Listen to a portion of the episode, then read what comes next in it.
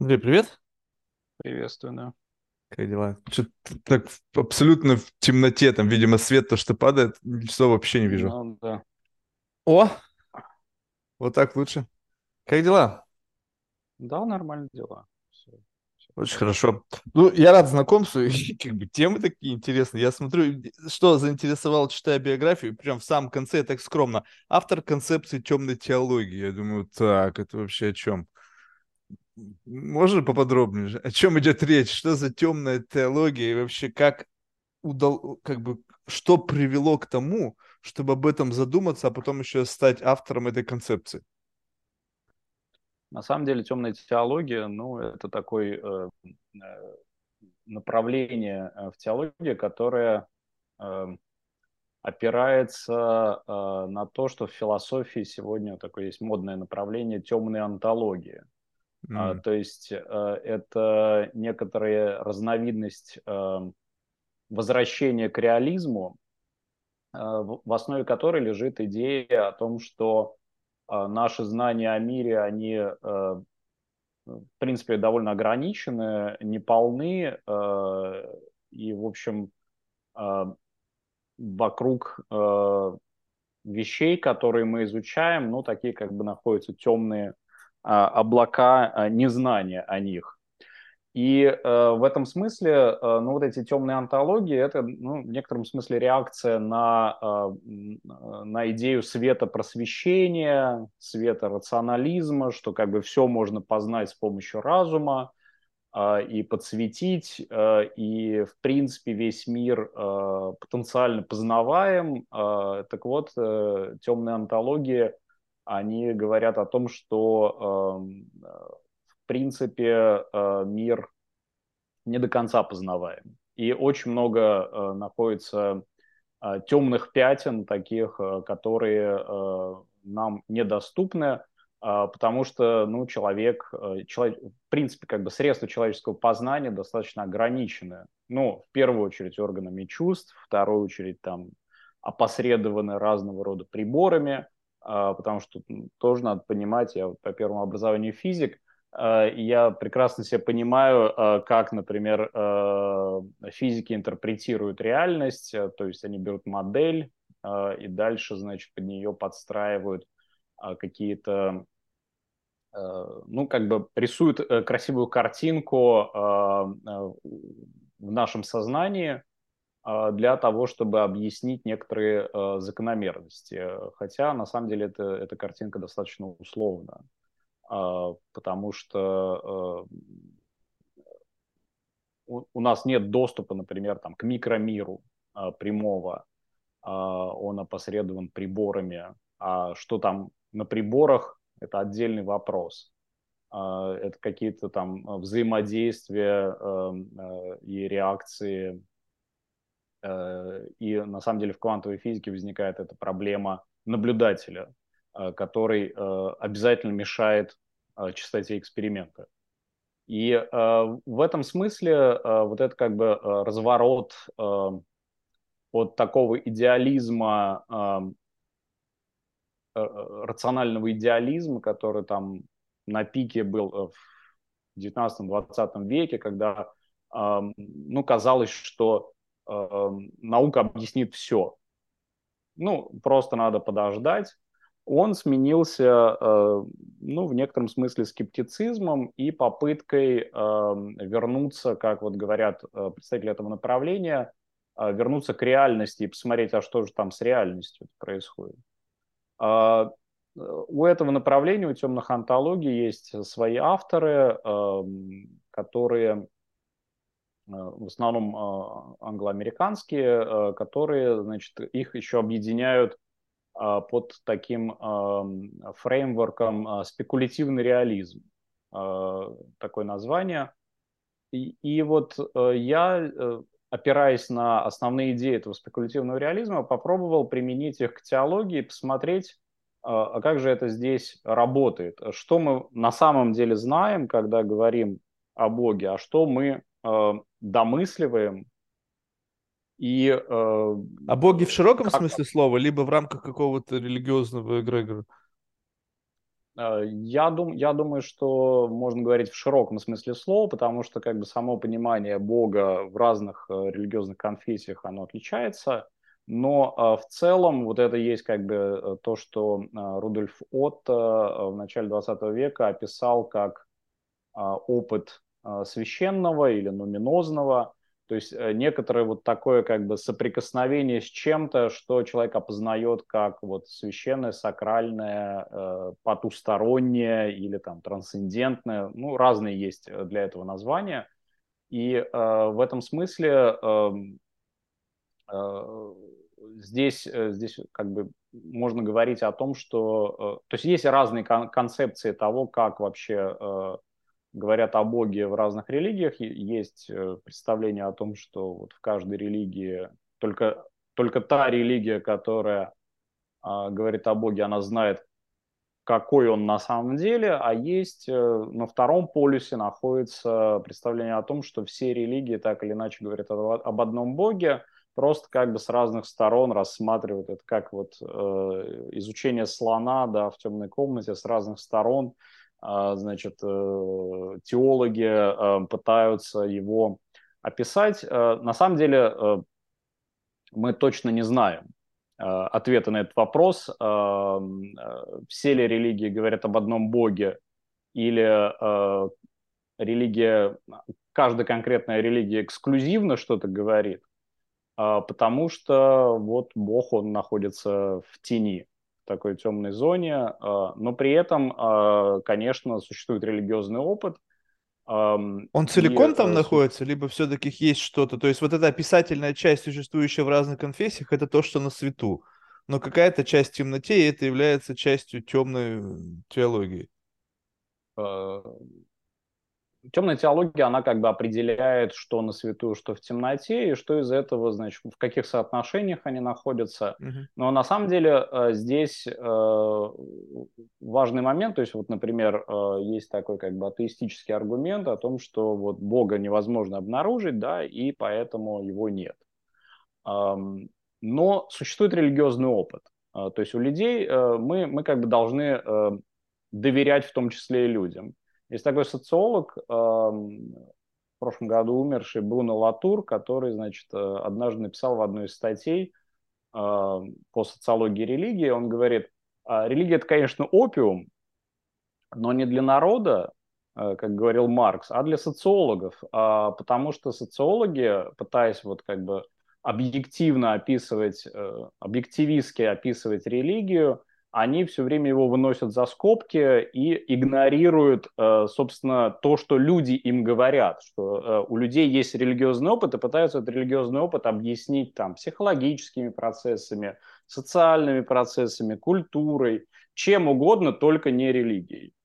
И э, в этом смысле э, он как бы говорит о том, что мы должны слушать людей, доверять им э, и, э, ну, как бы, обобщать и исследовать этот религиозный опыт, чтобы понять, как, собственно говоря, происходит у человека взаимодействие с чем-то божественным или сакральным, в зависимости от того, как, как этот сам человек это называет.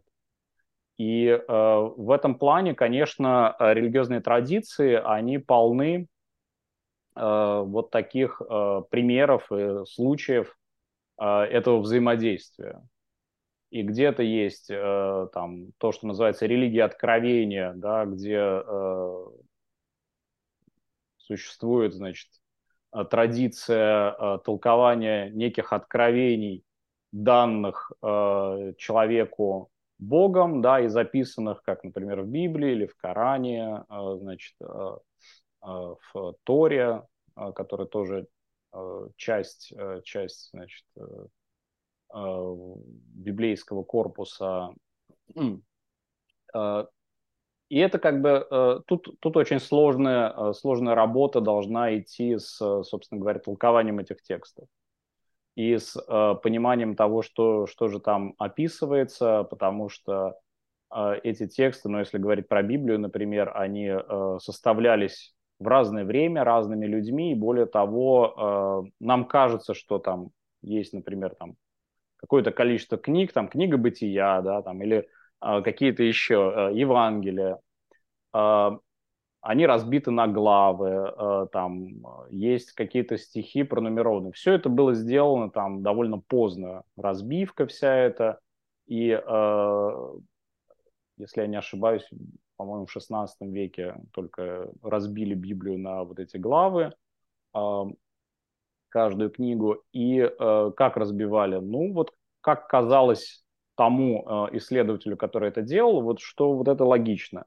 Потом, э, когда уже э, занялись э, текстологическим анализом, э, в девятнадцатом-двадцатом веке археология подключилась и всякие другие э, дисциплины, которые э, позволяют нам лучше понимать э, суть текста, структуру его, происхождение и так далее, выяснилось, что даже в рамках одной главы в одной из книг Библии могут быть э, фрагменты, которые туда вставлены, и которые, между которыми, например, тысячи лет э, по происхождению. И э, вот они как-то вот сформировались таким вот образом. Есть определенная традиция к ним обращаться, но их нужно э, правильно контекстуализировать, э, их нужно правильно э, толковать. То есть их нельзя рассматривать просто как чистый текст, как это делают, например, фундаменталисты, которые буквально воспринимают Библию и говорят, вот в Библии написано, значит, значит надо вот так делать и так понимать. Семь дней творения, значит, семь дней. Но существует традиция, в которой, значит, это толкование, ну, как бы находится, да, и оно, восху... оно как бы использует э, те, в каждое время оно пользуется теми средствами э, толкования, которые существовали там в древние времена, там, во времена там, святых отцов церкви. Э, толкование Библии э, пользовалось одними средствами, там, э, там не было текстологии как таковой, как дисциплины, то есть никто не анализировал происхождение текста, не было никакой археологии. Там скорее подключался там, философский аппарат греческой философии, и были там какие-нибудь аллегорические толкования, когда там Ориген или какой-нибудь Григорий Нисский а, говорили, ну вот, смотрите, значит, вот Моисей делает вот это, на самом деле это аллегорически означает то-то и то-то, и дальше просто что-то совершенно... то, что ему вот в голову пришло, как он это понял. И, конечно, к таким толкованиям, вообще к любым толкованиям нужно подходить с определенной долей условности, понимая, что истина в последней инстанции невозможна в данном случае, потому что мы, мы, собственно говоря, слишком многого не знаем про этот текст. И э, многое утрачено, многое потеряно, что-то теряется в переводах. Многое скрыто в секретных архивах Ватикана. Э, да, да. Э, секретные архивы Ватикана, масоны. Да, но если серьезно говорить, конечно, это супер кропотливая работа, и только в девятнадцатом веке начали как-то всерьез заниматься именно изучением происхождения текста. То есть прошло-то всего, всего там две сотни лет. При этом, конечно, церковная традиция толкования, значит, там, например, буквалистского, она гораздо более древняя, потому что там в пятом веке, например, какой-нибудь святой отец читал и говорил, ну, ну вот же в Библии же написано там семь дней э, творения, ну значит семь дней. Более того, это соотносилось с его картиной мира, где, собственно, данные э, науки тогдашние, античные, ну они э, как бы это не противоречило тогдашней науке античной. Э, не было еще никакого Коперника, не было никакого Дарвина с э, э, теорией эволюции, значит, э, и, и так далее. Сейчас мы знаем гораздо больше, и э, мы должны, в общем, использовать все эти знания э, для того, чтобы э, толковать, э, в том числе и библейский текст. Ну вот тут любопытно, что вот э, если так рассмотреть э, ну, любое, любую из конфессий, то как бы в, ну, как бы в конце пути какой-то какой-то там трансцендентный экспириенс. Ну, то есть, как бы, почти у каждого есть какой-то там момент единения там с каким-то божественным, и, в общем-то, это как бы некая идея, заложенная внутри, ну, почти любого религиозного культа. И получается так, что если я нахожусь внутри этой истории, и как бы у меня есть некий вектор развития, то наличие нуминозного опыта как бы, ну, как некий сайд-эффект нахождения внутри этой заморочки. Получается, что я хочу, потому что таким образом я выделюсь среди остальных участников этой конфессии, потому что я как бы что-то испытал, я подключился. Таким образом, ну, можно себя как бы невротически натягивать на подобные экспириенсы. И как бы и надо верить. Ну, есть, допустим, экспириенсы у людей, что их похищали эн эл о.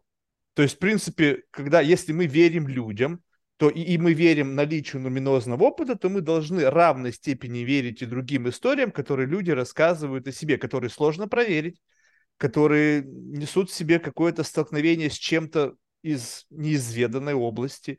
И получается так, как вот э, выделить-то вот, э, ну, какой-то искренний, то есть если говорить о том о абсолюте, что есть, если существует реальный какой-то нуминозный опыт, который в какой-то момент времени э, представитель того или иной, той или иной конфессии э, ощущает на себе там какое-то благоговение, контакт с Всевышним и так далее.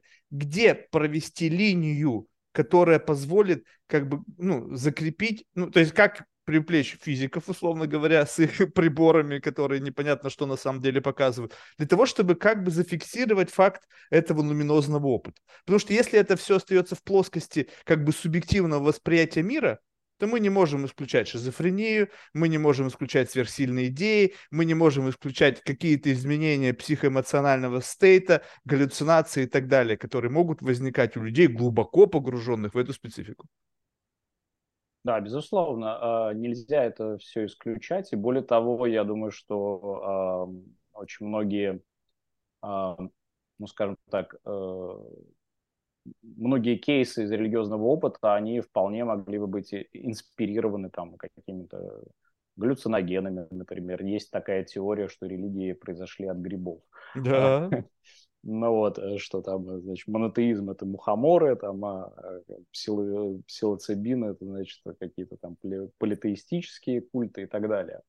А, это тоже теория, к которой тоже надо относиться с большой долей скепсиса, так же, как а, и к, а, а, к тому, а, что а, а, этот религиозный человек говорит.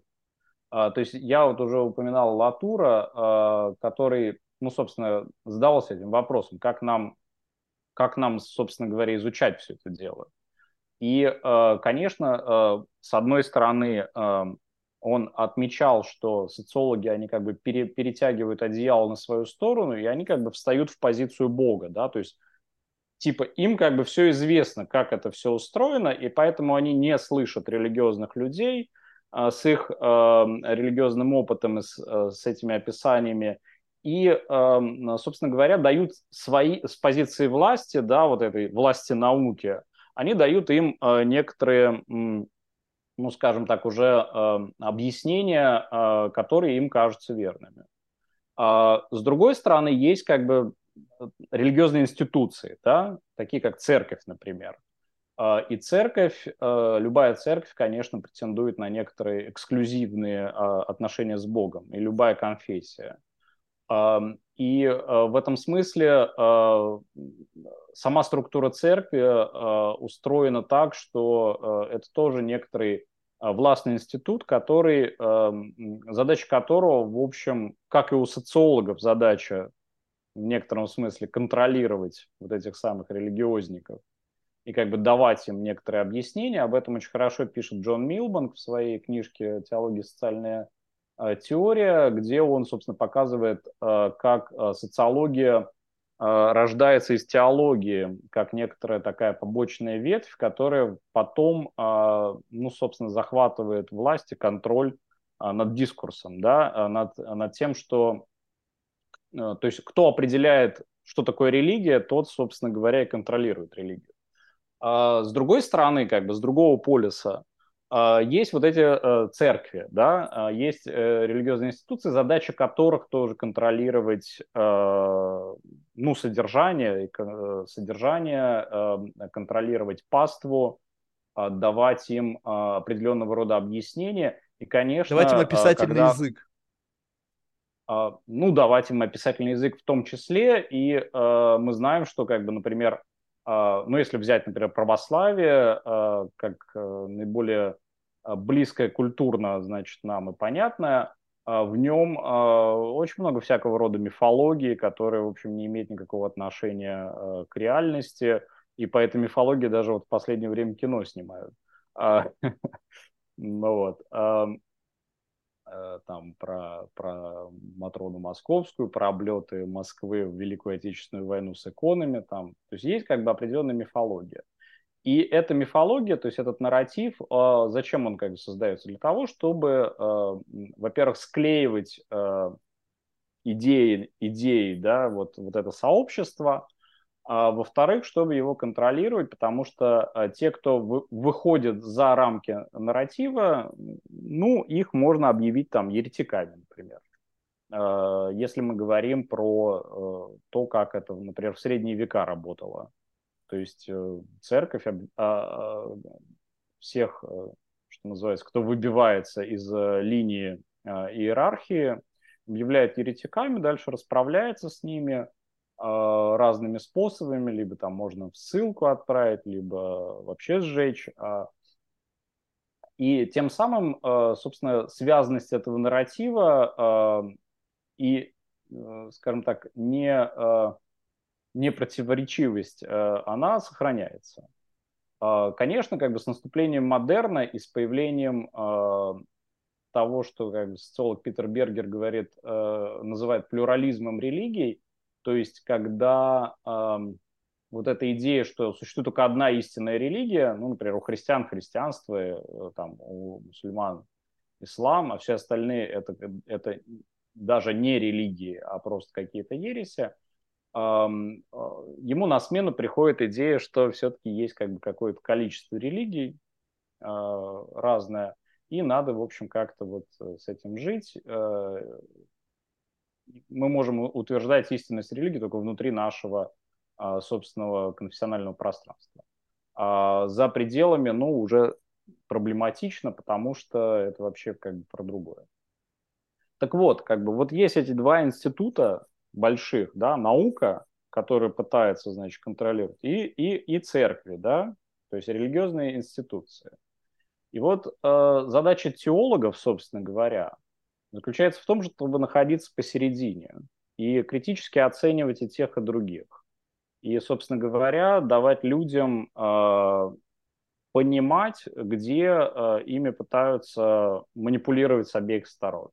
Понятное дело, что не всякая теология сегодня еще перешла на вот эти критические рельсы, потому что э, внутри церквей тоже есть своя теология. Фактически это идеология, да? Если говорить современным языком, то есть это некоторый э, непротиворечивый цельный нарратив, который как бы вот э, э, с помощью такого импринтинга э, насаждается э, через проповедь э, иерархии. Здесь как бы надо понимать, что, что не, на, не ученые, не церковники – это не какие-то там злые силы, да, которые пытаются э, все время э, кем-то э, манипулировать. Нет, это на самом деле просто, э, ну, ну, назовем так, это как бы естественные э, возникающие э, властные иерархии. Да? То есть если, если существует некоторая, э, некоторая организация, она, конечно, как бы стремится распространить э, свою власть. Если это корпорация ученых, она пытается эту власть за- захватить э, э, над умами, да, в том, э, например, как бы через э, вот этот как бы миф э, о науке, который объясняет все. Да. Ну, завирусить, не, здесь не завирусить. Завирусить – это как бы сделать э, массовым, а здесь как бы наоборот укоренить идею о том, что британские ученые доказали, да. Ну вот, это же как бы такой мем, но с другой стороны он отражает очень э, хорошо э, вот эту самую идею того, как наука пытается контролировать пространство смыслов.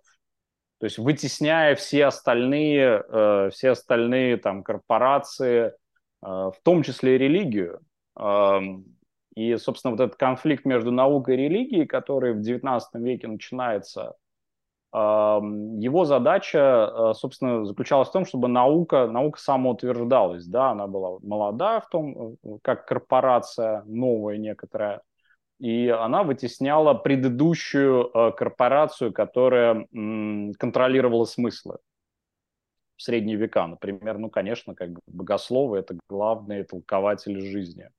Потом на, на смену богословам пришли британские ученые.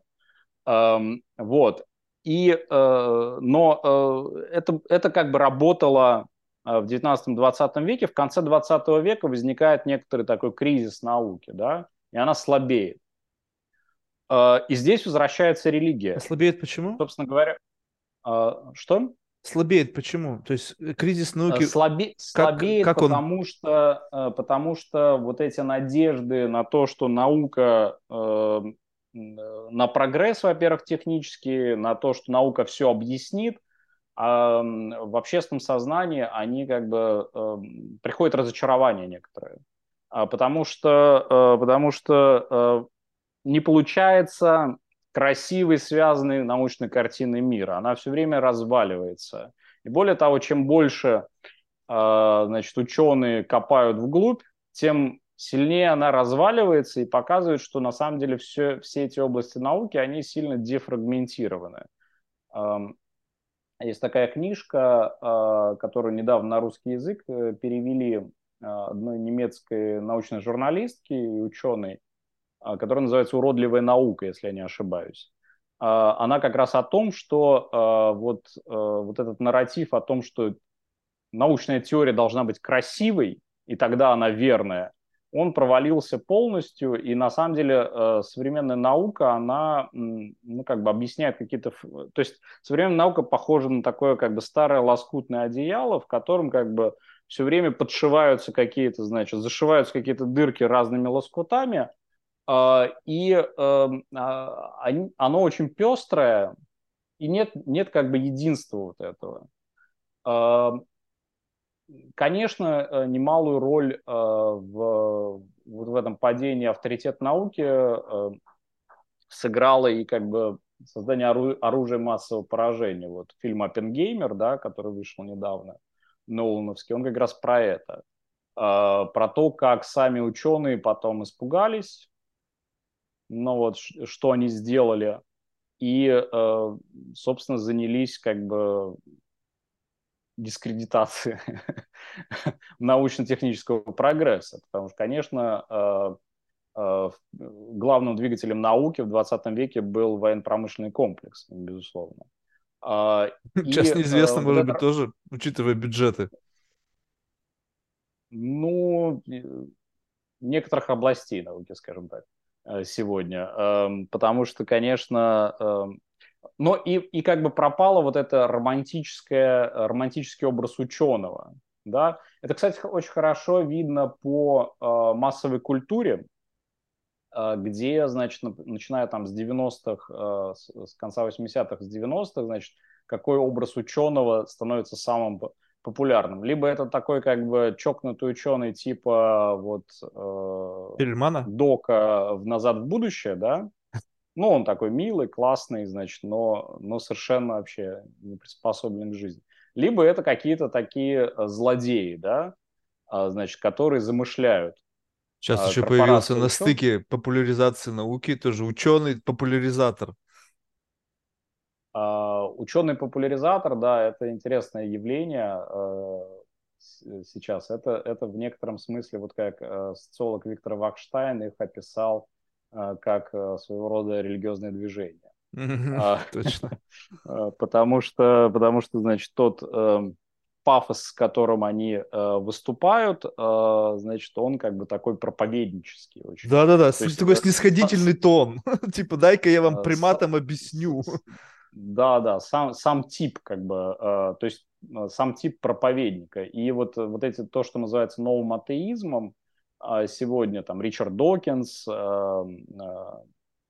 и, значит, все эти четыре всадника апокалипсиса, значит, и последователи, например, в России нового атеизма, сегодня социологи религии даже описывают это движение как такое как бы фундаменталистское направление атеизма, что тоже как бы указывает, ну и подчеркивает некоторые такие как бы религиоморфные, то есть похожие на религию проявления, проявления, значит, подобного рода атеизма.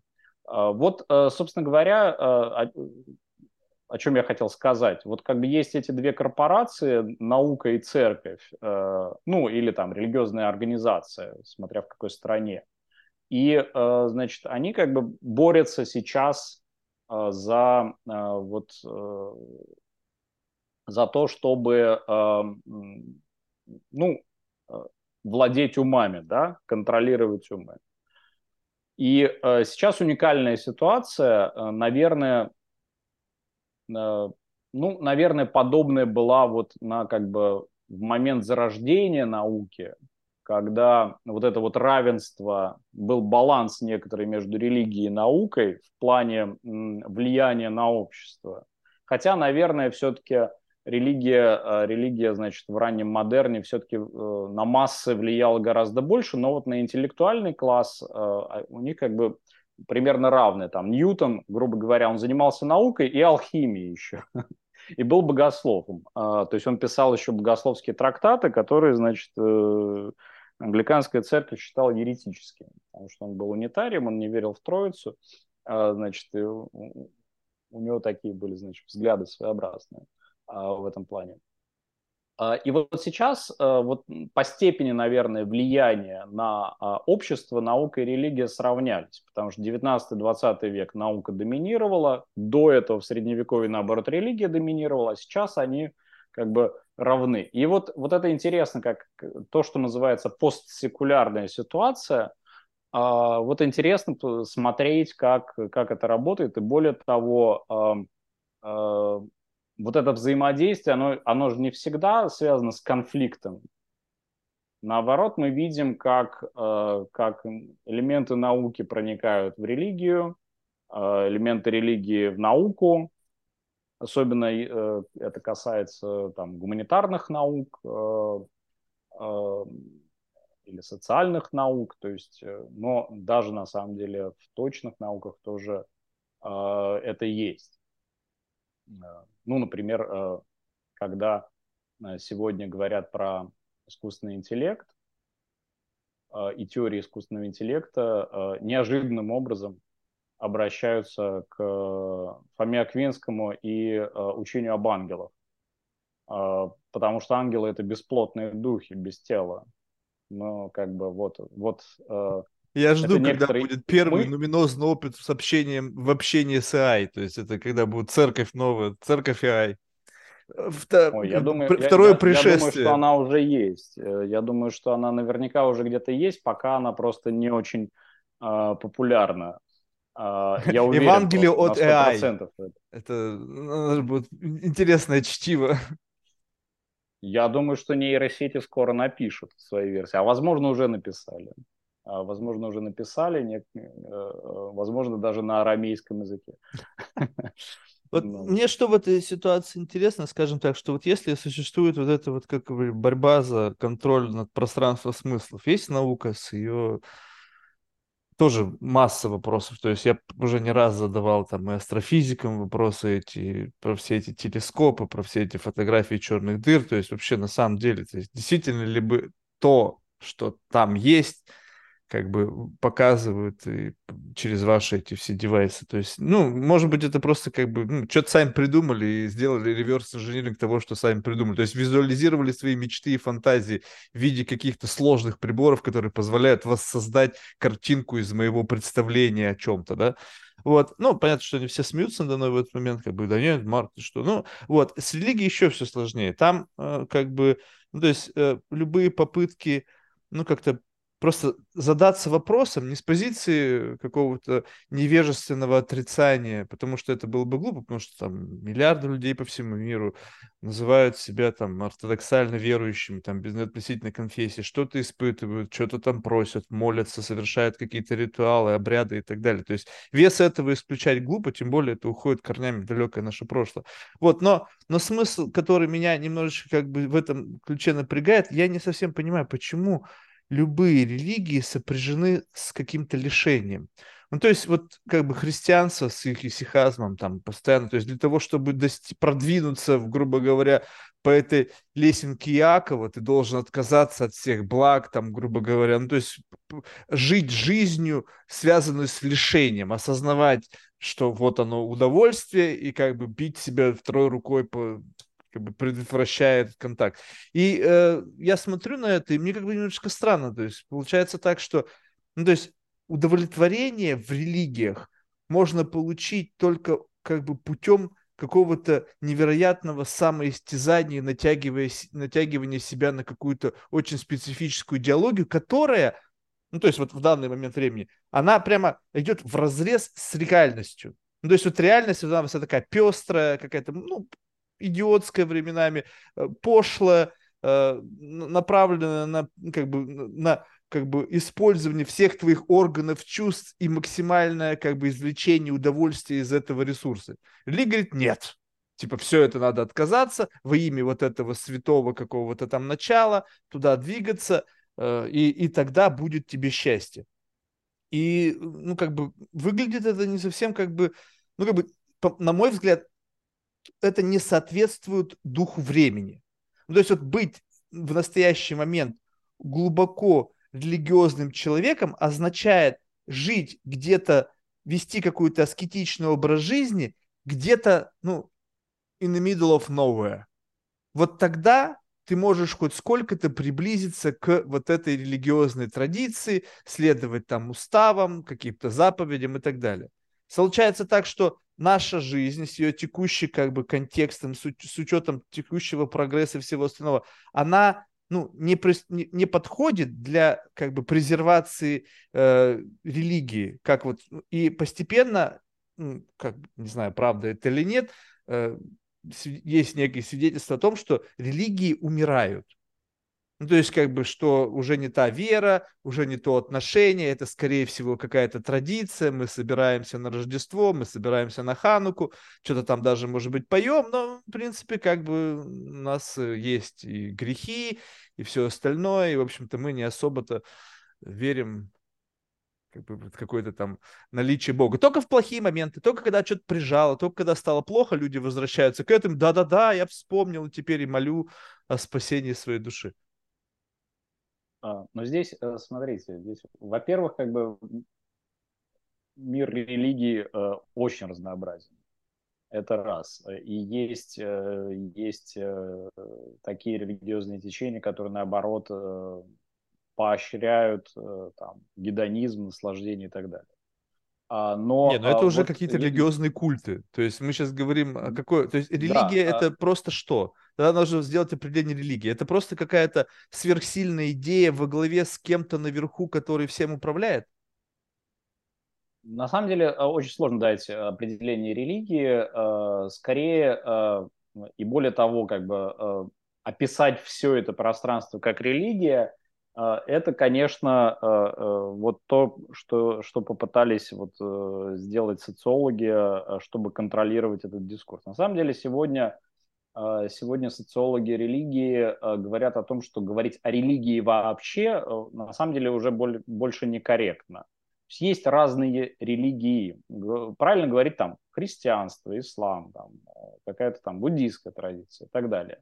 То есть и они, их, ну, они пересекаются в чем-то, но на самом деле у них э, очень много разного.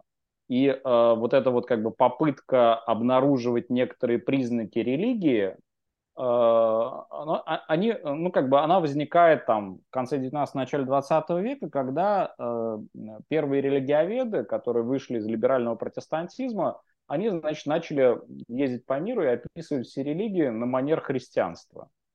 Ну, то есть сравнивая с христианством, искать в них священное писание, какой-то ритуал, там, я не знаю, литу... аналог литургии. А религии по-другому устроены, другие религии, чем христианство, например. И в этом смысле мы, мы значит, вот то, то, о чем вы говорите, то, о чем ты говоришь, это, это скорее как бы такая проекция, ну, некоторых наших культурных представлений о религии, взятых из православия, да, или там шире из христианства, массовой культуры, где там католиков все время изображают, если они отрицательные персонажи, как у Дэна Брауна, да, они все время себя истязают чем-то. Ну вот, на самом деле это тоже интересный момент, насколько вообще все это распространенные практики, не очень распространенные, по большому счету.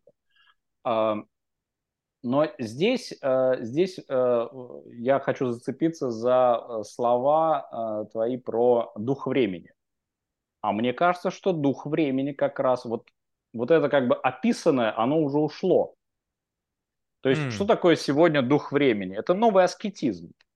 Отсюда мы берем, как бы, вот как, как это проявляется, даже без влияния религии, как это проявляется. Ну, там, читаем Павла Дурова, Инстаграм, у него там стоики сплошные, да, значит, и, и культ там тела, аскетики и так далее. Или у Илона Маска. Мы видим вот эту самую новую этику, которая, по большому счету, это такое как бы новое пуританство, да, и некоторые даже называют это новая викторианская эпоха, да, когда вот эти вот некоторые, как это назвать, устои, да, хороший тон, все дела, вот Джейн Остин, да, сразу вспоминается, вот, наоборот, очень много ограничений. То есть э, времена сексуальной революции, раскрепощения, которые там начались в шестидесятые годы, кажется, уже закончились.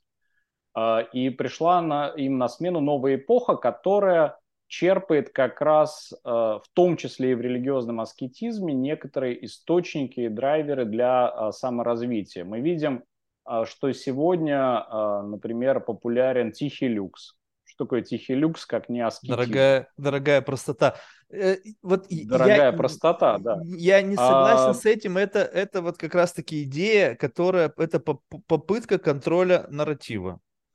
То есть э, э, в силу того, что э, как бы... Ну, сейчас надо взять во внимание. То есть дорогая прост, простота.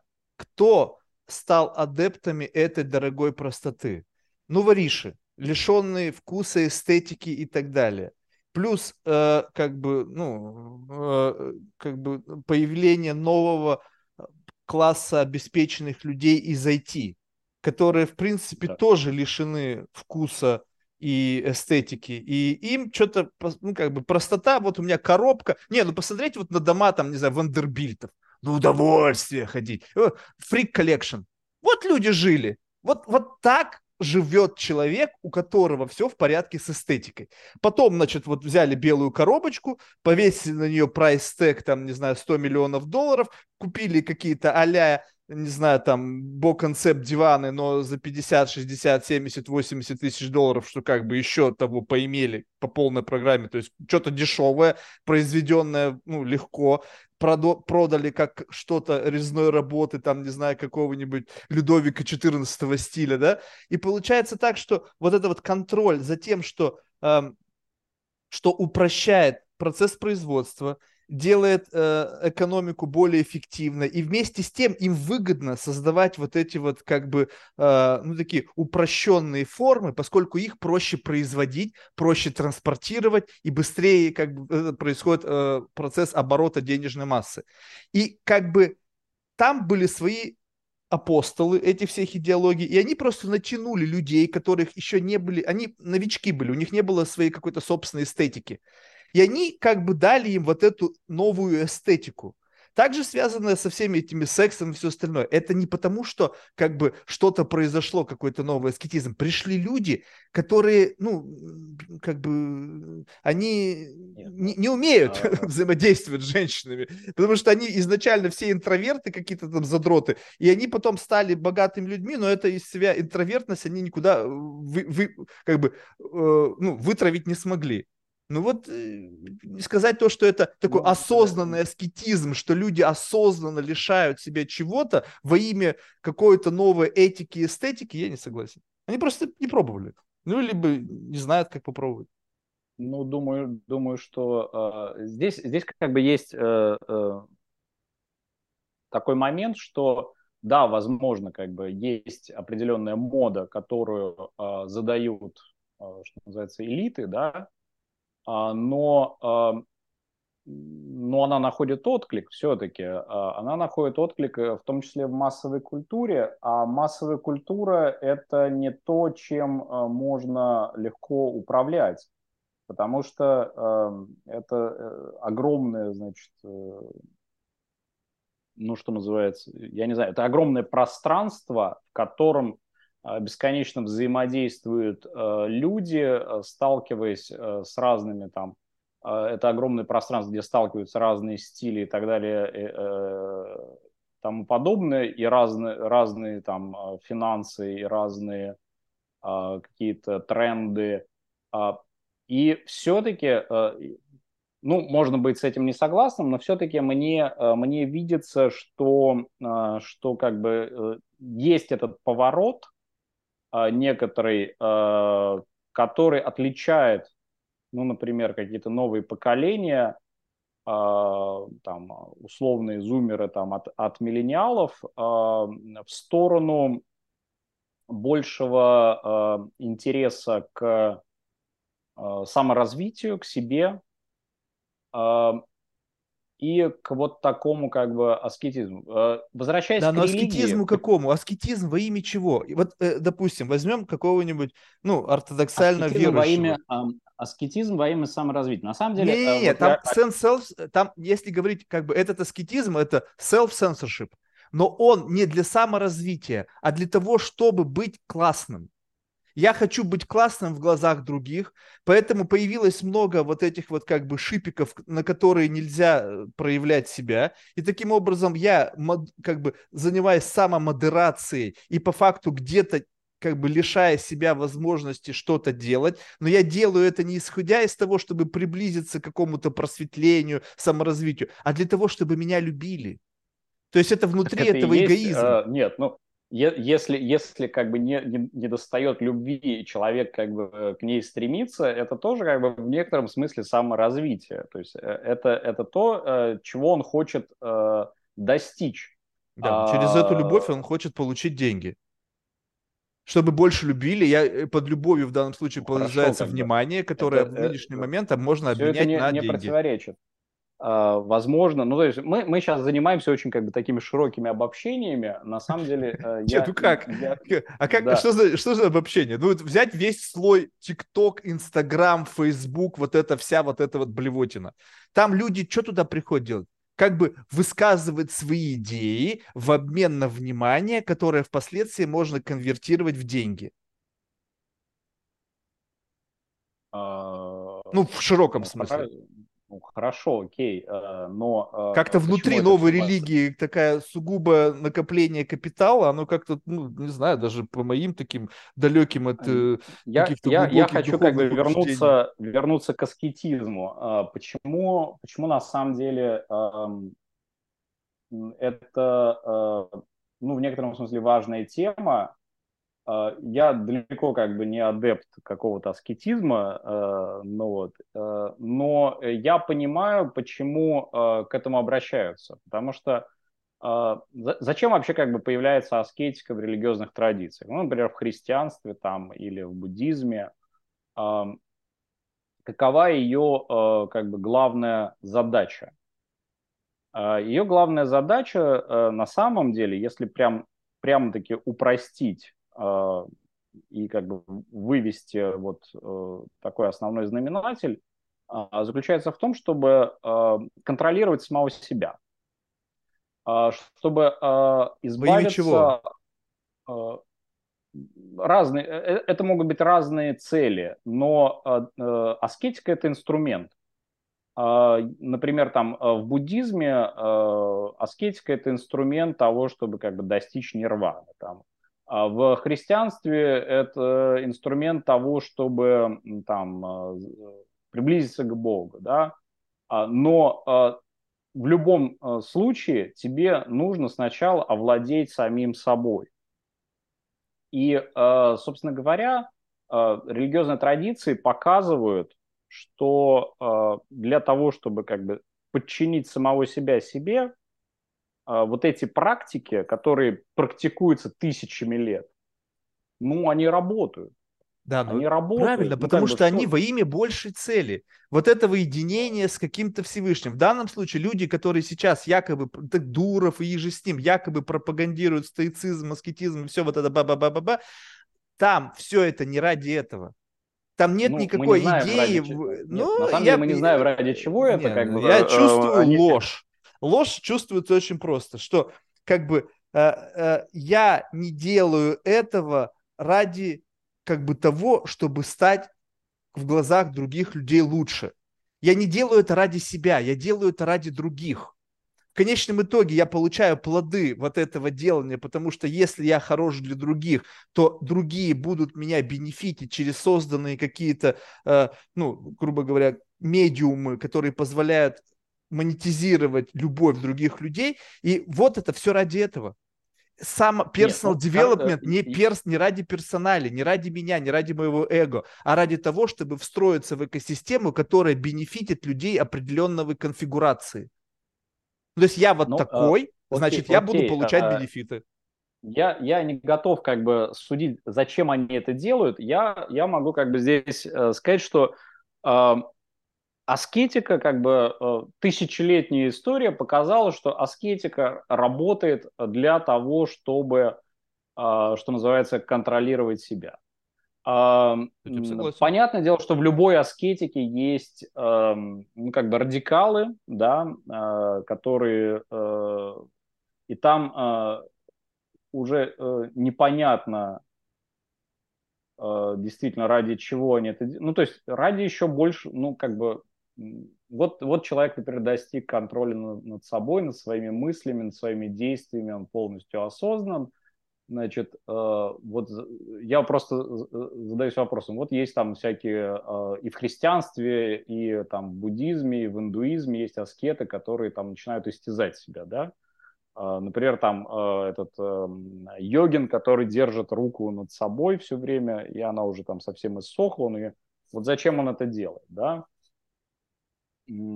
Это хороший вопрос. Это, конечно, к нему надо задавать этот вопрос.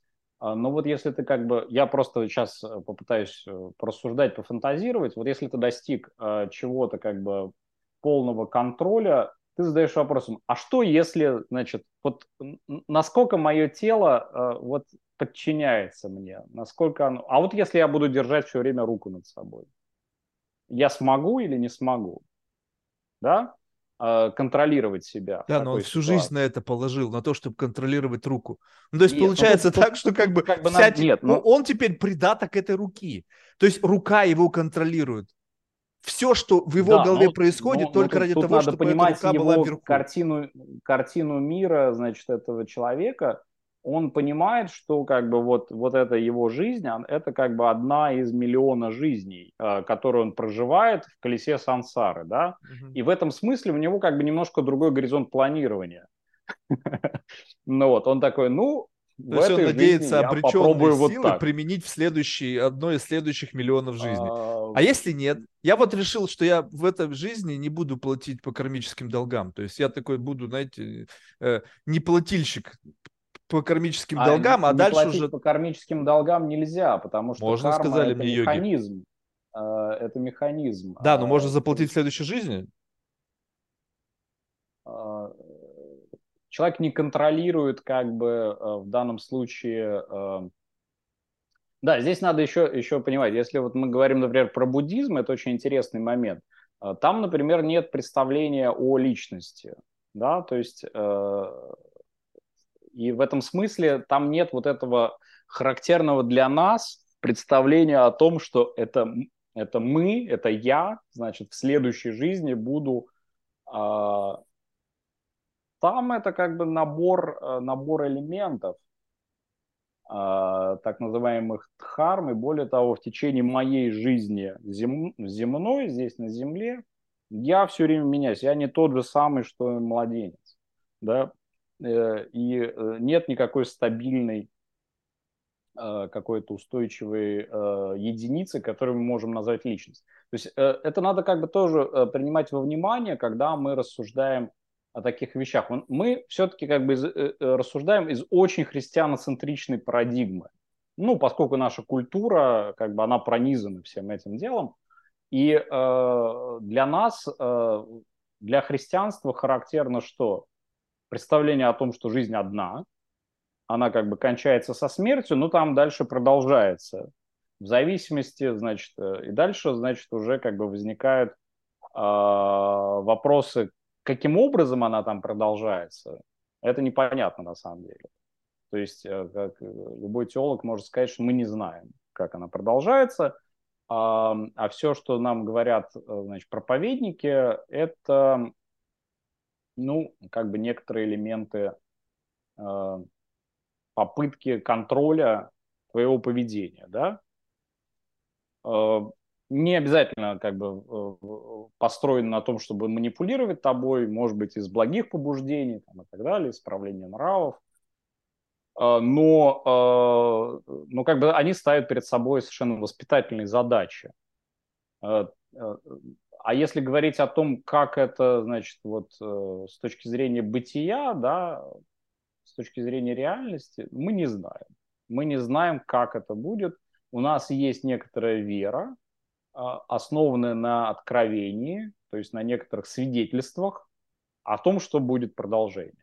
Да, но это мы просто должны принять на веру. То есть по факту это есть некая, некая, э, некая парадигма, некая система знаний, некое задокументированное, переписанное, непонятно, то есть там что-то перепутанное, которое волочится много лет. И мы, я должен жить, как бы думая об этом нарративе, который был однажды кем-то придуман, и поэтому впоследствии того, что, значит, было под большое количество подключений, то есть образовалось паство, потом над, над этой, этой паствой кто-то обрел контроль и стали это использовать как инструмент силы, давления, э, ну, войн и так далее. И я сейчас должен как бы, окей, моя жизнь зависит от какой-то концепции, которая предполагает, что за каждый плохой поступок я получу там наказание. Ну, я могу точно так же придумать свою психологическую реальность, в которой у меня своя собственная религия, и я отменяю всю свою ответственность за совершение тех плохих по отношению к внешнему слою, вот этому внешнему восприятию моих поступков, этики, религии, там, неважных конфессий, и вполне себе комфортно могу с этим жить. Ну, я оставляю закон, да, потому что закон-то меня может... А? Это тоже будет вера. Да, ну, я и говорю, что тогда что мешает мне создать свою Нет, веру? Ничто не мешает вообще. Более того, как бы на самом деле вполне, как бы это вполне, что называется, законно, да? Да. Сделать, но приходят другие люди и говорят: Марк, нет. Религию. Вот тут очень важно, что приходят люди, которые, допустим, а. имеют очень сильный религиозный аттачмент, сейчас не принципиально какой конфессии. И я говорю: слушай, ну вот я так живу. Он говорит: тебя Бог накажет. Ты будешь, карма тебя нагонит и так далее. Я говорю, почему ты пытаешься меня сейчас из, из моей психологической реальности, в которой у меня нету кармы, там вот этих всех ваших вот историй, втянуть в свою историю и сделать меня ответственным за то, во что ты сам как бы просто, ну, веришь на основании твоего какого-то там аттачмента к этому, к этой идеологии. То есть получается так, что люди, живущие в этой идеологии, они постоянно хотят других людей затаскивать и как бы накладывать те же самые как бы метрики, те же самые инструменты наказания и те же самые инструменты поощрения, что, которыми они руководствуются в их жизни. То есть... Ну, потому что они, они сами находятся внутри, э, то есть и кто-то к ним приходил в свое время, значит, вот. И говорил им, и они им поверили. А, но... В чем разница, в чем разница между, значит, вот, самостоятельно сконструированные некоторые как бы картины мира, единичные, да, и э, вот э, картины мира, которые предлагает религиозная конфессия. Э, ну, это разница все-таки в массовости. То есть, да, э, ну, окей, у меня эгрегор, окей, мы... в котором только нет, я один. Нет, нет я, я, сейчас, я сейчас как бы объясню, в чем, в чем дело. То есть с точки зрения веры, э, то, во что как бы верят больше людей, возможно, это как бы более вероятный исход. Либо эти люди, являющиеся адептами, делают это реальностью. Это тоже не исключено. Да, но это, когда а... это то же самое получается, что, скажем так, что вот на моей карте жизненного пути есть определенные как бы ямки, подъемы, спады, ну и так далее. В тот момент, когда я в яме, вот эти люди, которые являются большинством, вот смотри, вот тебе пришло наказание. Это наказание пришло бы и без вас. Это карта моего жизненного пути, в котором я однажды должен был шлепнуться в эту яму. Но для вас это удачный случай заявить о наличии некой Всевышней силы и некой формы наказания. То есть как бы вот ивент. И теперь дальше мы для того, чтобы, ну, же confirmation bias, когнитивные искажения, чтобы подкрепить себя в своей вере и, возможно, как бы замаскировать злорадство, мы говорим, вот, смотри, вот пришло наказание, вот же. Да, без сомнения. Что... Это... Ну, то есть, ребята, это произошло то, как люди как бы себя ведут, да, это очень похоже часто, ну, то есть описанное похоже очень на правду. То есть люди, люди пытаются найти подтверждение своей правоте, своим, как бы, своей картине мира, безусловно. Но, но интересно, что когда мы рассуждаем, например, о том, что вот у меня есть какой-то некий э, жизненный путь, и я по нему иду, значит, э, самостоятельно. У нас все равно как бы возникает вот эта фигура некоторой высшей силы, ну, назовем ее жизненный путь. Но, то есть э, э, здесь, здесь э, э, довольно э, сложно э, все равно как бы находи, совсем отказаться от э, некоторых концепций, э, ну, вот так. Нет, это понятно, но я же не буду умаливать свой, совершать какие-то ритуалы, ставить какую-то икону этого жизненного пути и просить этот жизненный путь, чтобы он мне выстелил дорожку более-менее ухабистую. То есть, как бы, да, возможно, можно привести все, что концепция пути – это некий детерминизм, детерминизм – это некий бог, некая программа, ну, то есть в разных метафорах, да, можно это использовать, который как бы руководит твоей жизнью. Но я не пытаюсь, как бы, сделать из этого религию. Я просто признаю наличие некого, вот, какого-то медиума, через который я двигаюсь, и на этом все. То есть зачем, но, мне нужно, например, из этого создавать историю какую-то? Да нет, ну можно и не создавать. Но если, ну, теперь, например, у тебя появляется несколько последователей, которых ты убедил в том, что твоя это картина тоже лично. Мира... Зачем мне это нужно? Вот зачем уже, мне нужны последователи? Рели... Вот уже да. религия. Да, но если а, я не хочу стать лидером зачем нужны послед... Зачем нужны последователи? Ну, как бы всем, всем по-разному. Кому-то, значит, удовлетворить некоторые властные потребности... Кто, кого-то, значит, например, сказать, ну, можно же себе так представить такую историю, что вот приходят какие-то люди тебя убеждать, значит, в том, что ты будешь в аду гореть, ты их пытаешься переубедить, они такие, о, да, это как бы звучит классно, мы будем придерживаться твоего, и вот у вас уже религия возникает. Ну, как бы, а, они могут что, пойти потому что, сами а, это, дальше культивировать эти мысли а, в своей голове и создавать какие-то свои метаверсы вот этого, этого проживания. И вопрос в другом. Вот тут как раз-таки очень важно, что у нас какое-то, ну, как у человека, в принципе, есть какое-то вот это постоянное желание сбиваться в кучки. Вот эти трайбы, внутри этого трайба обязательно какой-то царек, словно, обязательно какое-то... Социальное животное, да. Вот, мы, да, но вот эта вот история «мы социальное животное», оно как бы очень легко подходит теперь под любую вот эту вот историю. Любой культ, любая религия и так далее. Получается так, что как только у тебя появилось паство, ты теряешь свободу. Потому что теперь ты... как бы, ну, как бы, это как появление паствы, которая начинает придерживаться неким заповедям вот этого. И ты, получается, сам становишься заложником этих заповедей. Если я один внутри этого пути, то я сам себе паства, сам себе Бог, сам себе кто угодно. Я переписываю правила и Библию каждый божий день в зависимости от своих потребностей или моего восприятия реальности. И, все, и находясь вот в этом как бы э, меняющемся мире в позиции такого равновесия. То есть я не написал однажды десять заповедей, и теперь неважно, каков мир, как изменились нравы, как изменилась там технология, я теперь должен придерживаться этих десяти заповедей вопреки всему. И вот откуда возникает потребность в стоицизме и всяким там аскетическим там, практикам, потому что мир изменился, ты должен как бы закоммитился определенным ценностям, эти ценности уже начинают сбоить и противоречить какому-то жизненному контексту, и вот тут ты должен взять себя в ежовую рукавицу и сказать «нет». Я буду придерживаться своих первоначальных столпов, своей идеологии.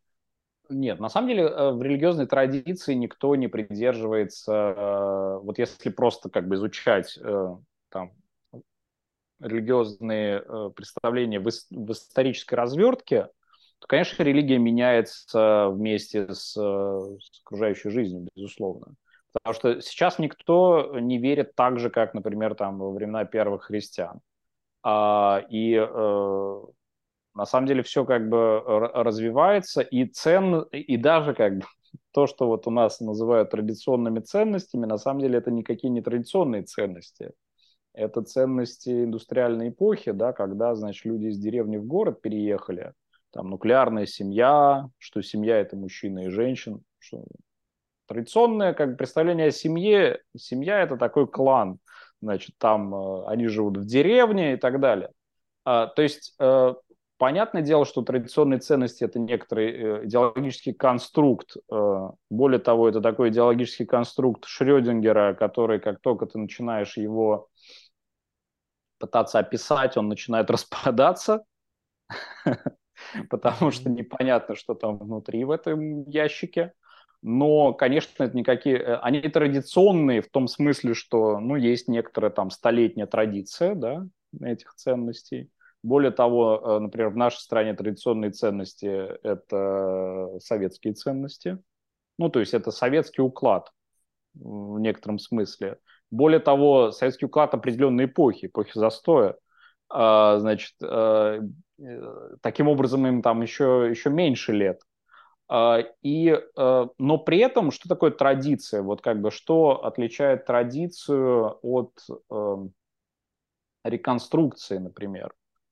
Э, традиция, она как бы продолжает жить. Она потихоньку, чуть-чуть меняется все время, там меняется, меняется, меняется. Если мы, например, делаем, что называется, замеры в разных точках, смотрим, мы видим, что совершенно разные нравы, совершенно нра- разные практики, ритуалы, там, я не знаю, представления. Но за счет вот этого как бы медленного, медленного изменения, э- э- незаметного во многом, э- на- и, и как бы представление о том, что вот, вот как бы мы делаем так же, как предыдущее поколение, хотя на самом деле нет. Есть вот это как бы представление цельности некоторой вот традиции. На самом деле религия меняется вслед за, за общественным там, развитием, за политическим развитием, даже за техническим прогрессом. Мы видим, что, вот, например, как ковид сильно повлиял на, на церкви. Мне вот один знакомый священник говорит, ну, раньше как бы э, люди, значит, например, молеб... молебны заказывали разные там, ну, там, о здравии, чуть-чуть. Приходили в церковь. Сейчас мы все в онлайне делаем, говорит. Mm-hmm. И я зарабатываю больше, чем... Потому что до церкви надо дойти, а в онлайн ты подключился, значит, священник провел молебен. И это на самом деле вот... Кажется, что это ничего такого как бы особенного. На самом деле это революционное изменение. Это, это очень серьезное изменение в религиозной практике. Более того, есть исследования о том, как менялись, например, использование технологий разных, ну, например, в богослужении. То есть, и мы видим, там, например, в девяностые годы э, трансляции с храма Христа Спасителя, значит, по телевизору.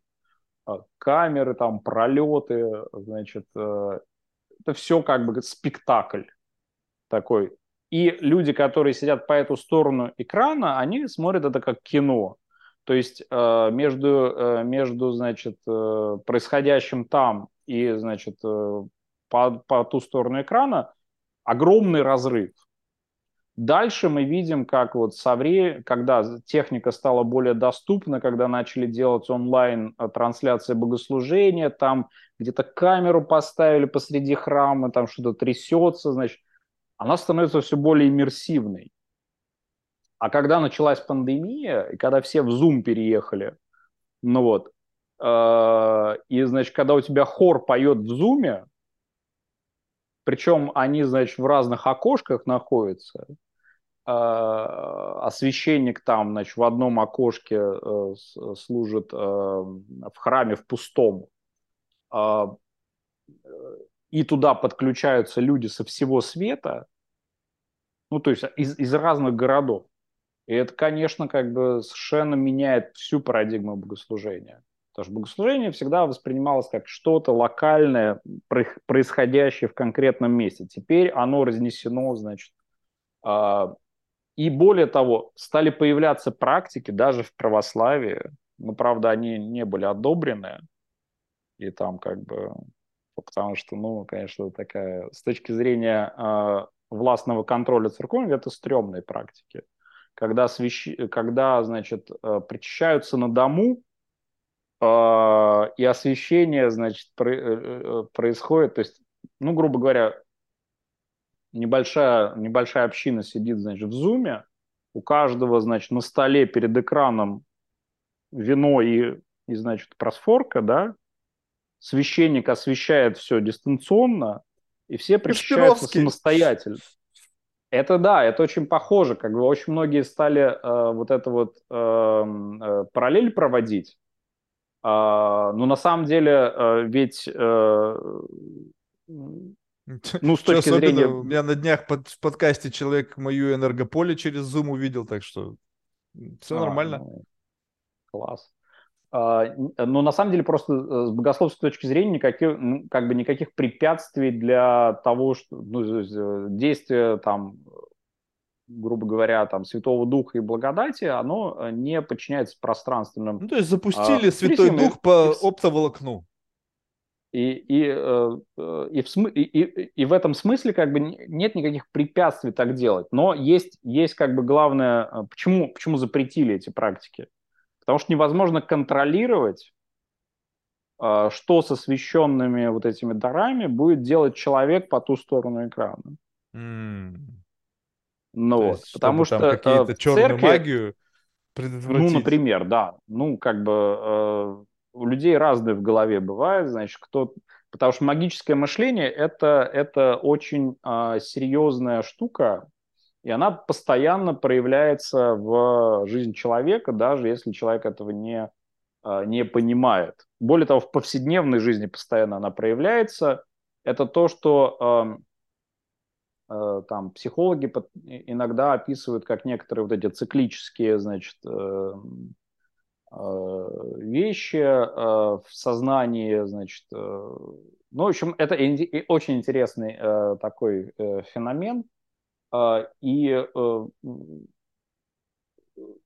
когда, как бы, когда иерархия церковная не контролирует эти вещи, она очень расстраивается.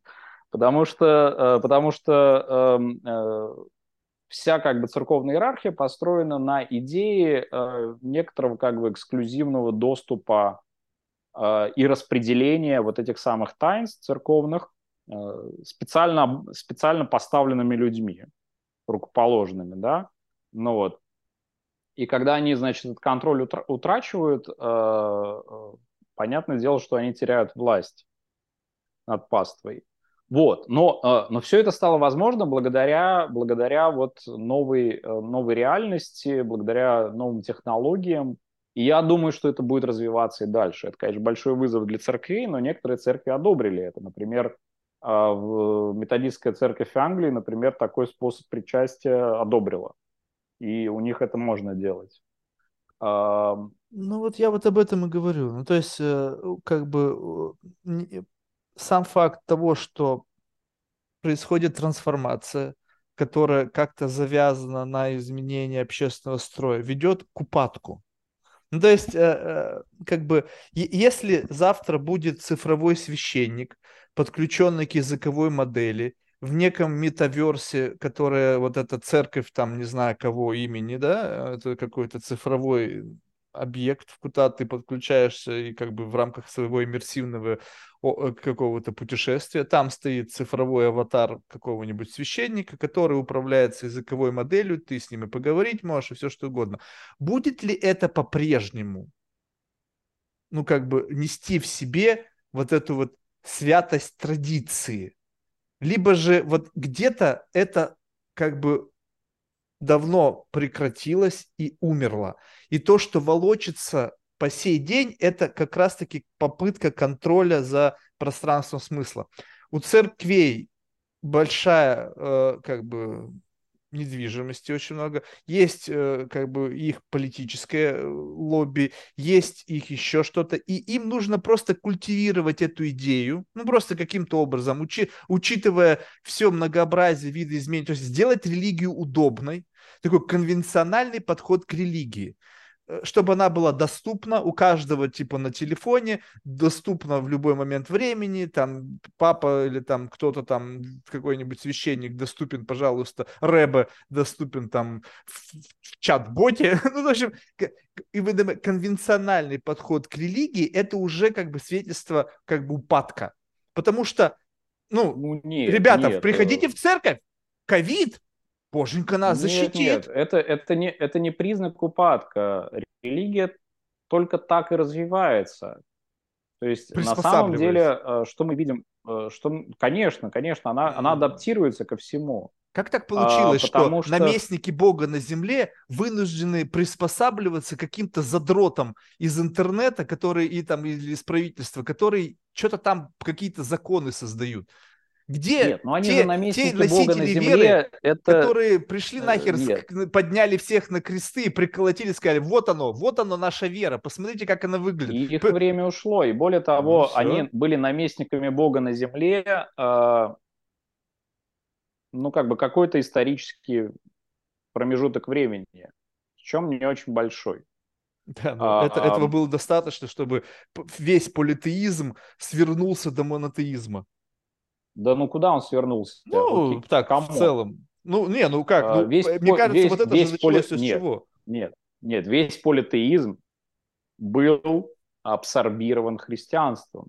Ну, но так. Культ святых – это что такое? Ну, безусловно, это как бы политеизм. Да, но это некая а, внутренняя то есть, это иерархия. То, как политеизм а, был, а, значит, а, был а, абсорбирован христианством, адаптированный а, и а, более того, как бы... В политеистических э, представлениях тоже есть, значит, представления о, там, о богах и о некоторых как бы высшем начале, да, да ну, это же не все боги. Получается, что это? Вот. Все равно какая-то иерархия. Есть бог и там его заместители в виде да, святых, да. мучеников есть, и так далее. Но они-то раньше были иерархия. Полноценными богами. То есть, если они были абсорбированы какой-то большей религией, то ну, их так, статус да, изменился. Были. Ты был богом, произошел какой-то acquisition, и ты из бога стал ви пи. Ну, бог, богом-то их назначили люди, да? Ну, Зевс там какой-нибудь, да, значит, Зевс или там какой-нибудь Перун, который стал Ильей Пророком. Да, значит, но кто назначил пере, Богом, Богом? Был. Вот того, который всех под собой объединил. Ну, не вот, люди разве? А... Которые подумали, блин, а нафига нам такая усложнен... усложненная ситуация? Эти люди готовы умирать за него. Ну, посмотрите, они же, мне кажется, просто испугались. Когда вот было, значит, вот это вот, ну, греки, там, Рим, не знаю, пришли люди и стали заявлять о вере и готовы были умирать за эту веру. Они просто охренели, говорят, что за заморочка, люди сдохнуть готовы, готовы голову отсечь, что у тебя, Кесарева или там Кесарю, Кесарева, Богу, Богова. Они говорят, руби, я не откажусь от своей веры. Они просто офигели. Сказали, да ну его нафиг, мы живем в мире, где люди ради секса, там, булки хлеба и вина продавали, ну, условно, душу, а тут они ради чего-то с абсолютно невнятного какого-то там нового э, пророка решили отдавать свою сер... жизнь. Они понимают, вот, быстренько покумекали, подумали, вот это сейчас есть, давайте мы этот описательный язык применим, возглавим эту эстафету, ну, то есть как бы оседлаем этого скакуна, проскачем по всему миру, где мы можем доскакать, неся на, крест, на, на, на щите крест, и все упростим, быстренько их богов примем в пантеон, ну, там на уровне там ви пи, вице-президента. Надо сказать, что как бы, когда христианство появляется в Римской империи, выходит за пределы Иудеи, там уже как бы большой кризис э, с богами. А, еще там, э, ну, грубо говоря, там за пятьсот лет до этого Сократ, как бы, за что его судят, да, там, за то, что он высмеивает греческих богов. А, ну, вот, э, и э, в этом смысле... Э, Понятное дело, что политеизм оказался не жизнеспособен, вот тот как бы средиземноморский, потому что он уже находился в, в кризисе. И, собственно, христиан-то как бы их не за это казнили. А там еще был, помимо культа богов, был еще культ императора, который как бы воспри... которого объявляли божеством, и ему надо было приносить жертвы, и, собственно, христиане как бы, они против этого протестовали и умирали, а не против вот этих греко-римских богов, которые уже к тому времени, ну, были, значит, не актуальны вот чем-то, что там типа вот э, в наше время там какой-нибудь барабашка домовой там и так далее. Ну, вот понятно, как мы к ним относимся? Но идея-то в том, что раньше эти христиане приносили условно там, как это в рамках десятины, там неважно чего там, э, своему новому богу и не признавали там Цезаря и там и же с ним как бы самопровозглашенных богов и не приносили им, соответственно, они подумали, ну окей, нашим не приносят, мы теперь будем контролировать их, и деньги снова пойдут к нам. Вот как бы идея-то простая. Это то есть главное... Какой-то... Не, ну а как... Прям все время а... марксистский подход. Не, ну бы, а как? Ну, деньги? Ну, а, а, а что это? Не ради... Деньги и власть. Как бы я не знаю, как бы что там... Нет, это, конечно, ну... нет, это, это, это, конечно там, политическое противостояние. Это, безусловно, политическое противостояние. И культ императора – это как бы была политическая религия. И э, отрицание культа императора было просто как бы, что называется, госизменой, на наш да, язык переводя, да, да, да. да? И, э, собственно, христиане так и воспринимались как, э, значит, изменники Родины, как пятая колонна, как... и как атеисты. Кстати, их атеистами называли, потому что они не признавали божество императора. Э, э, понятное дело, что... Э, э, Ну, то есть здесь, здесь надо понимать, что, например, император Константин, который, собственно говоря, легализовал христианство э, в четвёртом веке, э, ну, он просто как бы понял политический потенциал христианства. Вот я про это и говорю. И автоматически более, стал более того, вассалом же... вот этого Всевышнего здесь, защитником веры, э, там, кем угодно в этой иерархии, и все, все стало классно. При а этом те, он даже не был остал... крещеным. Ну, это не принципиально. Он крестился перед самой смертью, значит, но при этом это ему не помешало, значит, провести там Вселенский собор и так далее, он, будучи не крещеным. И учите епископов в жизни. Понятно, там как бы он обратился к христианству как к политической силе, понятное дело, в рамках противостояния со своим политическим оппонентом. Ну вот. И, но при этом, почему он к нему обратился? Потому что все равно на востоке империи христианство действительно, ну, приобретало все большую популярность.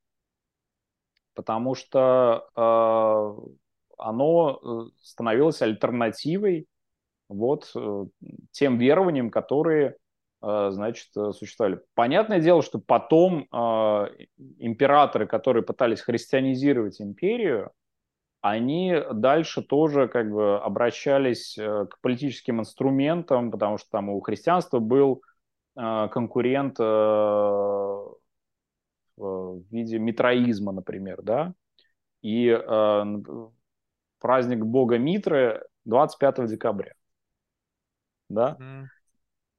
И, собственно говоря, Рождество на двадцать пятое декабря попало, скажем так, условно, потому что, чтобы, чтобы как бы заместить этот праздник, безусловно. И э, христиане тоже как бы пытались распространять свою веру, использовали разные как бы миссионерские ходы э, и адаптировались, подстраивались. Ну вот. Другое дело, что потом как бы вот... Э, То вот это вот уже любопытно. Всегда... Вот, вот, Андрей, давайте на этом заострим внимание. Вот смотрите, то есть получилось так, что был какой-то ландшафт времени с какими-то там остатками, там, не знаю, язычества, и, в общем, какими-то остатками верований локальных, там, какая-нибудь деревня, там, или какой-нибудь отдаленно населенный пункт, где там чуть ли не свой язык, свой там божок, там, стоит, они ему молятся. Они пришли и сказали: так, ребята, ну, в принципе, мы как бы похер, что у вас тут происходит. Давайте мы просто все теперь переназовем. Те же даты останутся, те же праздники. Вот эту штуку мы при, при квадросцикл, какой-то бородатый чувак, мы на крест его повесим, как бы, и руки вот так вот сделаем. Как бы продолжайте ему молиться, он называется теперь Иисус Христос, ну, как бы, и, ну, и все, и все классно. И тогда мы вам там и убивать вас не будем, резать, все будет здорово.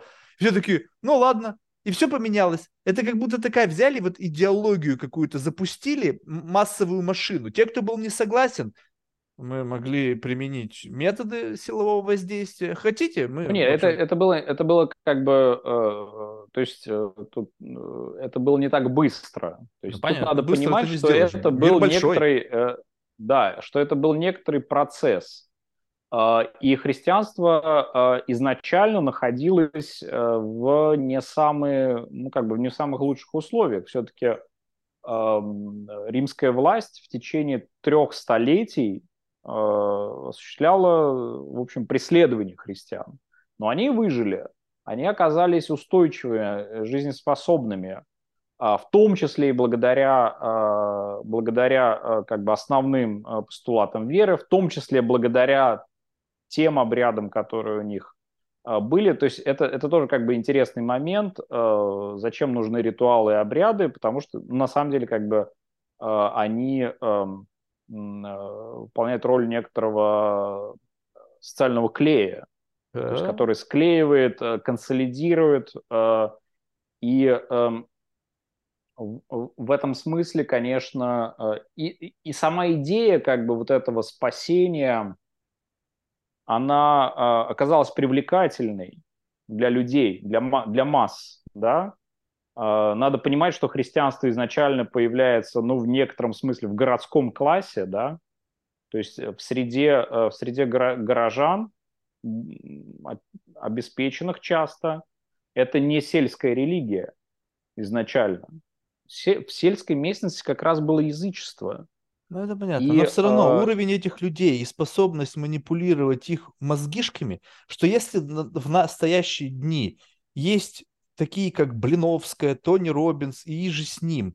И люди делают из них культ личности уже сейчас, когда есть хорошо развита наука, когда, в общем-то, все описано уже двадцать восемь раз, блин, там, то по-прежнему существуют подобные феномены, то уж тогда-то там, блин, можно таких историй было нарассказывать, что люди верили бы с радостью во все, что им только не, не расскажи. Ну, э, я думаю, что... Э... С одной стороны, конечно, в этом есть э, справедливость, с другой стороны, все-таки, э, ну, как бы не надо людей совсем идиотами считать, да, что они всегда как бы ведутся на вот такие, такие вещи.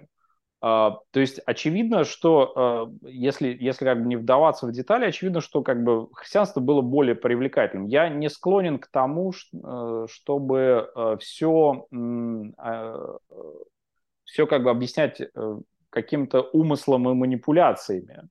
Но, безусловно, манипу... без манипуляций, манипуляций в широком смысле слова, нейтральном, а, то есть, безусловно, если ты хочешь распространить идею, ты прибегаешь в любом случае к каким-то каналам, значит, распространения, вот, вот у меня тут манипуляциям. Вопрос. Да?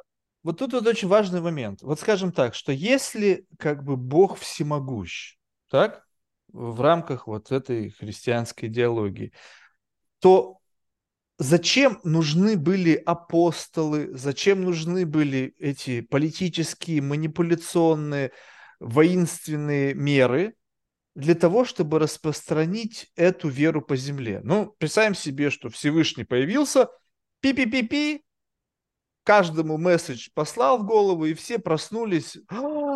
И вот он, такой глобальный, нуминозный опыт пришествия. Мы все это увидели, осознали силу, ощутили ее телесно, ментально, и как бы вот начался новый дивный мир.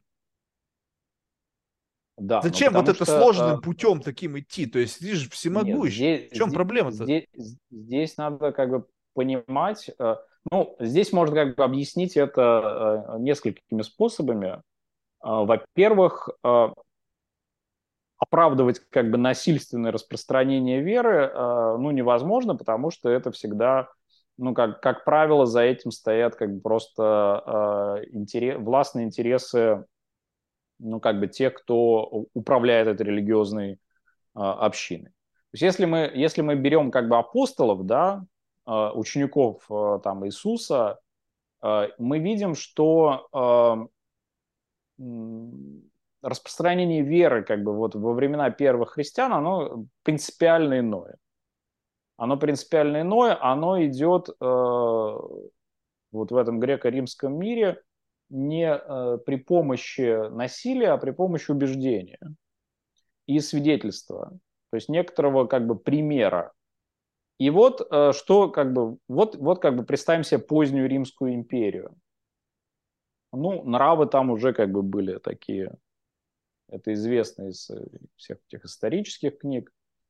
И вот вдруг как бы есть некоторые общины людей, которые э, ну, становятся для там, других людей некоторыми образцами поведения. Э, на них начинают там равняться. А есть информация о том, что они транслировали в рамках вот этого э, процесса посвящения, вот этого как бы в попытке, как бы в охоте за головами? А, ну, конечно, есть, да. Это зафиксировано там, ну, в том числе и в Библии, там, в Деяниях апостолов, например, ну и в, в исторических книгах. Сколько в среднем был, что они там говорили? Вот если взять вот так вот, вот уже таким современным языком, вот было там, наверное, какие-то нищеброды, ну то есть абсолютная какая-то просто чернь, или там люди, живущие очень плохо, их никто не любил, они нафиг никому не были не нужны, и вдруг появлялся кто-то, говорил, придите ко мне, я во всех люблю, у вас все будет классно, будет спасение вам, будет вам все супер-супер, и ба-ба-ба-ба-ба, даже сейчас такое работает. Да. Ну, и, то есть, как бы, и, и вот, и вот это... Во-первых, и... во-первых, не надо недооценивать идею спасения, да? А, а, ведь а, в греко-римской религии нет идеи спасения. То есть, что там? Ты как бы все равно попадаешь в мрачный аид. Mm. Ну, то есть, ну, как бы это некоторая безнадежная картина. Ну, то есть, то нужно ты, было придумать а... какой-то эскейп-план, дать ты, людям ты, идею ты... некого эскейпа, возможности этого эскейпа там в какое-то царствие божественное, райский так, сад. А, смотри, ну, мировые религии. Вот у нас есть три мировые религии. Христианство, ислам и буддизм. Все три религии предлагают стратегию выхода. И поэтому они, э, они как бы становятся массовыми. Ну, на мой взгляд. Да, но изначально потому нужно как-то они, зародить они, концепцию они как... вот этого конечного. То есть почему меня должно парить, что со мной произойдет после того, когда мой биологический юнит перестанет функционировать? То есть откуда изначально? Нужно вот с этого начинать. То есть почему тебя страшит, что после вот твоей мирской жизни будет что-то плохое или хорошее? Какого хрена вообще? Почему я должен заморачиваться, живя еще, а потом... функционируя, а думать о какой-то будущей, там, последующей жизни, там, неважно, будь то это конец, реинкарнация, а потому ад, что ты не, рай. Потому что ты не заканчиваешь существовать э, да, ну, в где этот момент. Этого то доказательства? Есть... А вот, ну... То есть это все основано просто на вере. То есть я должен поверить в то, что я не заканчиваю существование, и раз я в это верю, значит, я думал, должен думать о том, каково будет мо- природа моего последующего да, существования. Да. Я думаю, не, я если думаю, я в это не верю, ну, то есть, как бы, ну, это бред собачий. Доказательства а, есть? Если, нету, если, если в это э, не верить, то как бы никакой проблемы и нет. Вот. И зачем тогда, заворачивать? Зачем тогда, создавать себе проблемы? Тогда не нужно. Но, но, но, см, смотри, но если мы возьмем вот такие идеи, ну там же все равно появляется как бы мессианизм, там все равно появляется идея исхода. Ну, возьмем, например, коммунистическую идею. Ну, что такое светлое будущее? Вот то самое. Ну, то есть ты как бы умрешь, но твои потомки, вот это, значит, они будут жить в некотором вот этом царстве земном, небесном, да, в некотором светлом будущем, которое, значит, вот когда-то наступит, и это будет рай на земле. То есть здесь как бы стратегия выхода заключается в том, что твои потомки. О, то есть это значит, тебя нужно мне есть... заморочить, что я должен а... думать о своих потомках. Да не по барабану. Нет, на, на, сам, на самом деле, как бы, на самом деле, на самом деле, человек все время думает э, о, о, как бы об обретении э, бессмертия, потому что конечность жизни, она его страшит. Есть, э, на самом деле, три базовых э, концепции обретения бессмертия. Первая концепция бессмертия – это обретение бессмертия в единении с природой. Ну, грубо говоря, ты как бы разлагаешься и становишься частью чего-то еще и так далее и тому подобное. Вторая концепция – это продолжение в потомках, угу. Обретение бессмертия как бы в своем роде, да? И третья концепция – это как бы обретение личного бессмертия, ну, через вот эти вот концепции бессмертия души или, бесс... или как бы веч... перерождения и так далее. И на самом деле вот все равно человек так или иначе, я не знаю почему, то есть у меня как бы нет на это вопроса, но вот есть как бы психологическая такая потребность к тому, чтобы все время стремится вот к обретению бессмертия одним из способов. Более того, вот когнитивные психологи, которые изучали, значит, религиозные представления у детей и пытались, ну, что называется, двигаться, ну, как бы к уменьшению возраста, да, вот когда дети уже начинают что-то как бы как-то реагировать и что-то рассказывать. То есть есть такой психолог Джастин Барретт, который, значит, вот со своей группой многолетние исследования вел. В общем, они как бы хорошо показывают, что как бы так, представление о, не, о чем-то, о некой высшей силе, о чем-то больше, трансцендентном, вот то, что мы называем этими словами, оно характерно для детей вот прям того момента, с которого они начинают эти исследования.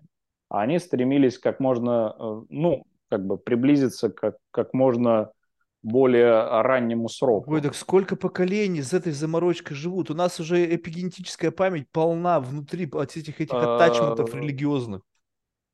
И дети, ну, как только окей, у них как расцветает сознание, более-менее что-то начинает происходить, они уже становятся не, ну, там, заложниками там, там... вот этой информации, пришедшей Нет, к ним из ну... бабушек, дедушек, родителей. Там как бы у них была выборка, то есть они все это при, прекрасно понимали, они, де, они брали, значит, из разных сред, от, отовсюду. Да какая разница? Это, это тоже как бы, что называется, гипотеза, да, то есть это, это, это не то, что как бы истина в последней инстанции. Но интересный, кстати, факт, который они определили, что вот эта религиозность базовая, которая присуща человеку, она, то, что, она как бы проявляется в виде того, что они назвали естественной религией. А естественная религия – это вот это политеизм, на самом деле.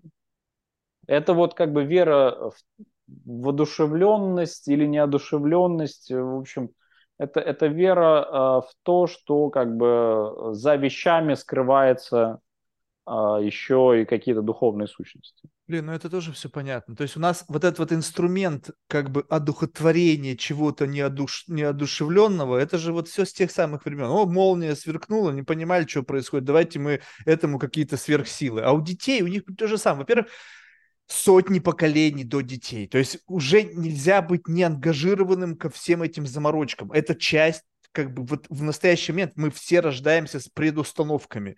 Плюс в, в детском возрасте сказки какие-то, все эти непонятные события. О, включился свет, выключился свет. О, мама улыбнулась, мама злая. Вот это все, и как бы вот это все, невозможность этого обосновать в виде какого-то четкого, понятного, аргументированного какого-то эффекта дает, вот это активизирует вот эти вот предустановки, связанные с каким-то вот мистическим экспириенсом. То есть, о, вот это происходит по какой-то причине. Тем более люди не готовы многие брать ответственность. О, я это сделал, bad luck. О, тут повезло, тут Бог помог, тут Бог послал, тут еще что-то, тут я сделал какой-то ритуал, о, снизошло на меня там, э, не знаю, откровение, там, не знаю, там еще что-то. И поэтому, как бы, Бог его знает. То есть, это, можно жить это вот одно так из вот объяснений, да.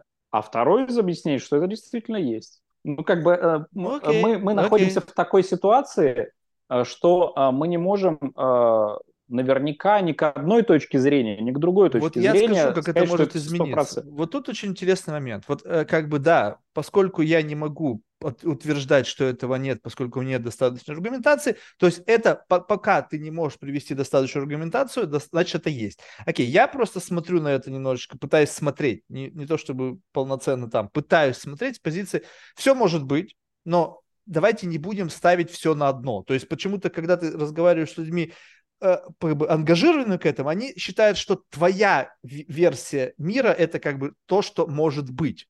Да, более-менее чуть-чуть просветленный, да, они как бы, мы ну, в это да, верим, но понятно. Твоя версия может быть. Я живу, что моя версия такая, а у вас может быть, и здесь никакого спора нету. Ну вот, с появлением некого цифрового бога, как бы тут же как, любой религиозный культ в основе его, помимо всего прочего, лежит некое чудо. То есть должны быть чудеса, которые наделяют этот религиозный культ некой силой. Так вот, представим себе в рамках нового божества некий такой, но при второе пришествие эй ай. И ты говоришь, боженька эй ай, дай мне, пожалуйста, денежек, потому что мне очень надо. Пик-пик, сообщение приходит, там, вам перечислено двадцать пять биткоинов или там еще откуда-нибудь. Потому что для цифрового бога цифровые деньги и эмиссия, это пху, боженька, а сделай так, чтобы у меня появился новый Бентли. Блюк, пик-пик-пик-пик. Какие-то там опять и раз подкатывают тебе Бентли. А, а бессмертие? А как с бессмертием быть? Да нет проблем. Вот сейчас есть лаборатория, созданная Илоном Маском. Приезжаешь туда, тебе вживляют чип, ты с ним живешь десять лет, он все оцифровывает, и в момент твоего ухода появляется некая цифровая версия тебя, живущая в каком-то метаверсе. Бесконечно. Вот тебе цифровое бессмертие. Вот это уже это, можно, кстати, будет пощупать. Ве- версия как бы растворения в природе, да. Это одна да. из как бы возможных версий. Вот это уже а... можно будет пощупать. Вот здесь уже можно будет сказать, слушай, а ведь действительно, я попросил, и вот тебе появилось. А вот так вот сейчас взять, допустим, безотносительно сейчас вот, вот попроси у кого-нибудь, кто там верующий там во что-то, и чтобы это вот произошло в перспективе какой-то очень быстро, да фиг там. Спотеешь просить. Просто ну, попросить во- нельзя, во- ты должен сначала прожить во- жизнь. Во-первых, тебя опровергнут и приведут кучу примеров, когда попросили и сразу пришло. А, а, значит, а, а, потому что на самом деле чудо как бы это не, а, это не то, а, что лежит... То есть это как бы то, что на поверхности а, считается вот как бы вот самой сутью... А, религии. Но на самом деле, что такое чудо, если уж так на, на, на то пошло? Чудо это, – это, это как бы знамение, это не нарушение законов природы. Такое понимание чуда возникает, на самом деле, когда вот появляется современная наука. Именно в контексте опровержения религии, вот в этом конфликте.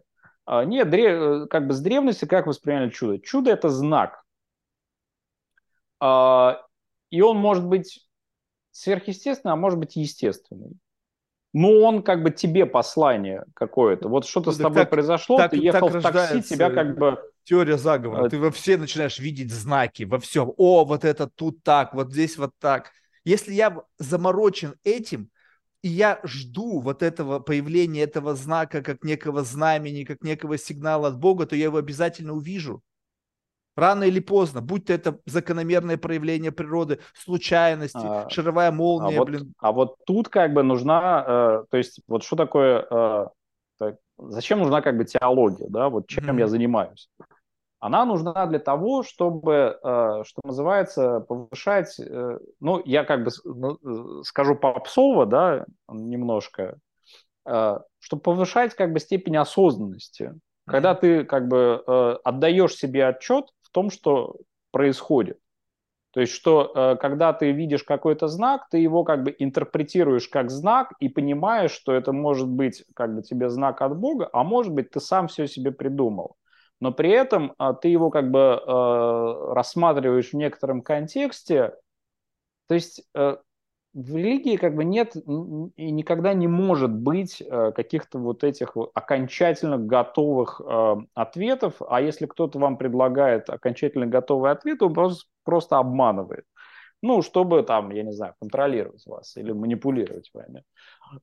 И, собственно говоря, мы не можем исключать, например, того, что как бы знак, который к нам пришел, и который мы проинтерпретировали как некоторое проявление, там, я не знаю, вмешательства Бога, что он от Бога, но мы не можем исключать, что это как бы мы захотели, чтобы это было от Бога, и мы сами себе это придумали.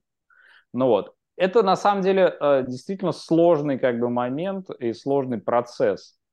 И э, по большому счету вот эта вот вся история с mindfulness э, и с осознанностью, которая стала сейчас просто очень попсовой как бы темой, и кто что только не пишет про это, и в большинстве случаев, в общем, э, вот я читаю эту литературу про, про осознанность, ну просто как бы, потому что мне это интересно изучать. Mm-hmm. И я понимаю, что это вообще не про то. Конечно, нет. А, а это про то, когда ты... То есть осознанность, она не может быть связана... Она, наоборот, как бы про то, что ты под, умеешь, учишься отдавать себе отчет и различать.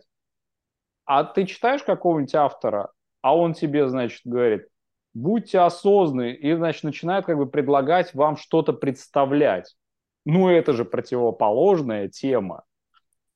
То есть, когда ты себе конструируешь что-то в сознании, э, нет, если ты отдаешь себе отчет, что ты сконструировал это себе в сознании для чего-то, то да, как бы это можно еще... Но когда ты как бы, давайте мы будем, значит, формировать запрос во Вселенную там. Э, и это сложно назвать осознанностью. Осознанность – это про то, что э, когда ты формируешь запрос во Вселенную, ты отдаешь себе отчет, что ты просто себе это все придумываешь, и куда-то, значит, ты его как бы... Что-то ты с ним, с этим запросом делаешь. Ты виртуализируешь совершенно... свои хочушки. То есть ты создаешь да, некую ты, виртуализацию ты, своих ты, желаний. И более того, когда ты получаешь э, какой-то ответ... Э, ты его не можешь не критически рассматривать. Вот что такое осознанность. То есть ты всегда должен, э, что называется, относиться ко всему этому с подозрением.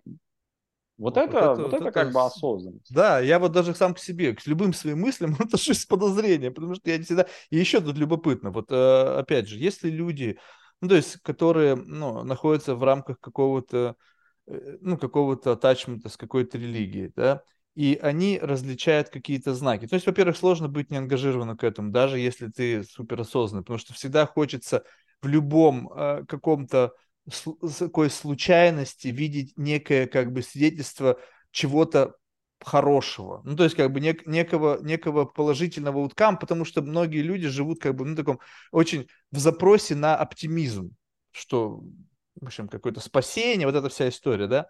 Но когда речь заходит о вот этом конкретном контексте, то почему интерпретация знаков, ну, скажем так, ты находишься в этом религиозном каком-то культе. В этом религиозном культе есть Бог, который как бы, ну, существует как бы с позиции добра, и есть сатана. То откуда ты знаешь, что этот знак, который ты проинтерпретировал так, как ты интерпретируешь его, не исходит из темной какой-то среды для того, чтобы тебя запутать, либо наоборот, на самом деле все сигналы от Бога, они приводят только в херовой жизни, а все сигналы от сатаны приводят к хорошей жизни, потому что изначально хорошая жизнь, это как бы, ну, плотская, полная греха, это как бы как раз-таки, ну, оттуда, а не сверху. И поэтому, ну, то есть, если как бы играть в эту игру по полному, то тогда действительно, как бы, возможность интерпретации – это всего лишь как бы мое решение. Потому что неважно, вот представим себе, что в момент вот этого осознания, в момент осознанности, когда возникла какая-то э, фиксация на каком-то э, сигнале извне, который можно интерпретировать. Я сижу и выбираю, так как я, какое многообразие интерпретации я могу сюда применить. Нахожу самую понравившуюся мне интерпретацию и просто говорю, ну окей, пусть это будет вот такая вот интерпретация, потому что она мне больше всего нравится. Это же тоже конструирование ну, некой своей да, перс- да. психологической реальности. Я что хочу, то и могу да. в своей голове придумать. Любой сигнал я сейчас, да, вот даже но, сам факт того, но, что но, мы сегодня но, но, с тобой разговариваем, я могу им проинтерпретировать как вообще, как что там, какой-то там подарок судьбы. Безусловно так, но как бы здесь в чем момент? Если ты выбираешь интерпретацию и такой говоришь, я как бы выбираю эту интерпретацию, потому что она мне нравится. Вот если ты себе это как бы отдаешь в этом отчет, что ты ее выбрал, потому что она тебе нравится, вот это как бы да, это критический подход. Ты понимаешь, почему ты ее выбрал. Ну вот. Но а, тут а, момент, а, во-первых, как бы ты, конечно, ничего не можешь интерпретировать просто с чистого листа, не находясь в каком-то, какой-то традиции, контексте, потому что не знаешь этого. И более того, в большинстве случаев э, у тебя просто э, пройдет это мимо. Для тебя это не будет знаком никаким, э, потому что ты не знаешь, у тебя как бы нет э, инструментов. В системе распознавания для того, чтобы знаков его... нету да. определенной модели распознавания этого конкретного Но, события. Э, что, что как бы тебе дает религиозная традиция? Она тебе дает э, инструментарий. Ну, как это? Face recognition. Система машинного обучения учится распознавать лица. Надо сгрузить определенный набор данных для того, чтобы эта система научилась распознавать лица. Да. Религиозная чем, чем традиция, она сгружает тебе данных, которые способны, дает тебе возможность интерпретировать, ну, то есть она, видеть она тебе дает как бы события. примеры, да? Она тебе дает примеры, когда другие интерпретировали это каким-то путем. Более того, чем, чем как бы больше твое поле этих примеров, тем лучше, э, с одной стороны, с другой стороны, как бы разнообразие огромное, и, и дальше приходится включать некоторый э, значит, э, рационал. Э, на самом деле религиозное познание, оно как бы, вот тут э, мы подошли к, к моменту, вообще э, мы обсудили там, как это может быть э, инструментом манипуляции и так далее, но всегда, на самом деле, для человека, который как бы переживает некоторый религиозный опыт, э, это, э, ну, можно просто, вот, общаясь с религиозными людьми, если они действительно имеют какой-то такой опыт, э, как правило, вот, ну, я не знаю, я вот сталкивался с таким, они описывают это как... Э, как некоторое событие, в котором, как бы, грубо говоря, невозможно... То есть ты, ты переживаешь нечто как событие, в котором ты схватываешь, ну, как бы опознаешь вот это вот, там, что это как бы действие Бога. Почему? Да, фиг знает. Но ты как бы выходишь из этого события с некоторым знанием того, что это было так. Да, ты можешь потом подвергать сомнению это событие, осмыслять, рационализировать, э, значит, интерпретировать, переинтерпретировать. Но там есть все время какое-то как бы вот это вот ядро э, пережитого. Понятное дело, что это тоже тебе не гарантирует, что ты действительно пережил именно вот этот божественный опыт и так далее. Э, потому что ты э, можешь себя там, грубо говоря, настроить, накачать таким образом, что сам себя убедить. Может же это так происходит, что произошло с тобой что-то, и в твоей модели мира нету обоснования, что с тобой произошло. Но у тебя есть концепция некого нуминозного опыта, которая каким-то образом описана в рамках твоего подключения к этому религиозному культу. И ты очень удобно, это вот такая аморфная, сложно описываемая, поскольку нету четких симптомов, да, нуминозного опыта, она помещается в это свободное, вакантное с точки зрения описательной части экспириенса место, и как бы вуаля, у меня был нуменозный опыт. А, а я тебе скажу, слушай, а как это было? Вот я тут ЛСД недавно ел, это вот так приблизительно. У меня вот, может быть, тоже был нуменозный опыт, только у меня он был индуцирован какой-то молекулой.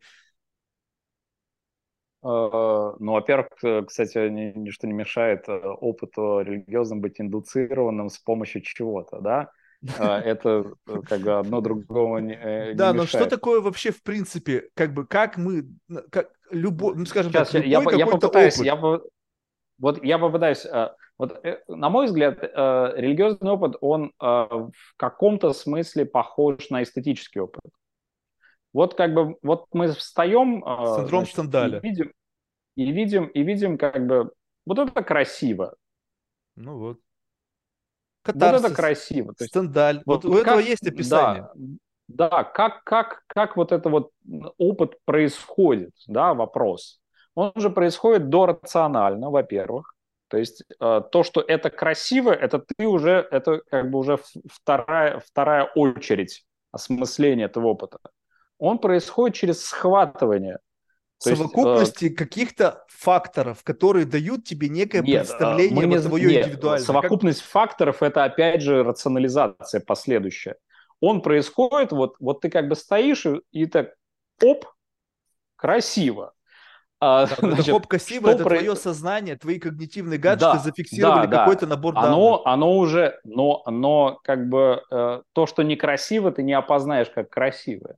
Правильно, вот в этом-то а, вся и фишка. Для тебя, для тебя. Да, но вот это получает такой свой индивидуальный код, который дает тебе вот это, ну, во-первых, не совсем индивидуальный. То есть люди часто испытывают вот эти все там синдромы Стендаля, э, всякие вот эти вот там катарсиса, наблюдая там какие-то произведения искусства, наблюдая живописный там восход, закат. Это уже опять инкорпорированное, предустановленный код эстетических, как бы, ну, эстетических наслаждений. Он уже там есть. И когда вот эта совокупность дейты совпала, и ты ее зарегистрировал, ты получил такой, как бы, щелк, и провернулся вот этот сложный код, ключ, вот чик-чик, подошел. И это сработало. Я убежден, ну, что это, есть, как это, бы, в разных нет, сегментах. Это можно так объяснить, что это, как бы... Э, э, То есть это, это как бы такое немножко... Ну, то есть нейрофизиолог мог бы так объяснить, как это, как это работает, да? То есть как бы сработали какие-то, значит, реакции и, значит, импульс, все дела. Но вот как бы одна из главных проблем современной философии, которая не разрешена, это то, что называется mind-body problem. Да, это то, что как бы функционирование мозга, оно не, не, то есть сознание не сводится к функционированию мозга, к нейрофизиологии. То есть вот есть этот гэп между, между сознанием и, и, и мозгом, что есть такая штука, как сознание, которую как бы до конца, в общем, мы не очень понимаем, как можно целостно описать, и вот... процессы, которые там происходят, их невозможно свести к вот этим каким-то к собиранию частей, да, вот к, к некоторым элементам. То есть нет, здесь может быть, это эстетически... и собирание частей, просто у этого собирания нет. нету какого-то обоснованного явления. В этот самый момент, когда нет, нету ничего обоснованного, быть, да. сознания, попытки рационализировать что-то, говорит, у тебя был только что нуменозный опыт. Бум! Классно. Да, и он всегда постфактум а, осознается, безусловно. И религиозный опыт всегда, на самом деле, постфактум осознается. А, Причем осознается что... религиозными людьми. Либо после того, как тебя обратили в веру, ты вспомнил, блин, точно, у меня вот тогда, оказывается, был Нет, не обяз... нуменозный не опыт. Ну, то есть, если, если мы как бы рассматриваем там, ну, есть достаточно широкий спектр исследований по вот то, что называется conversion, да, то есть по обращению.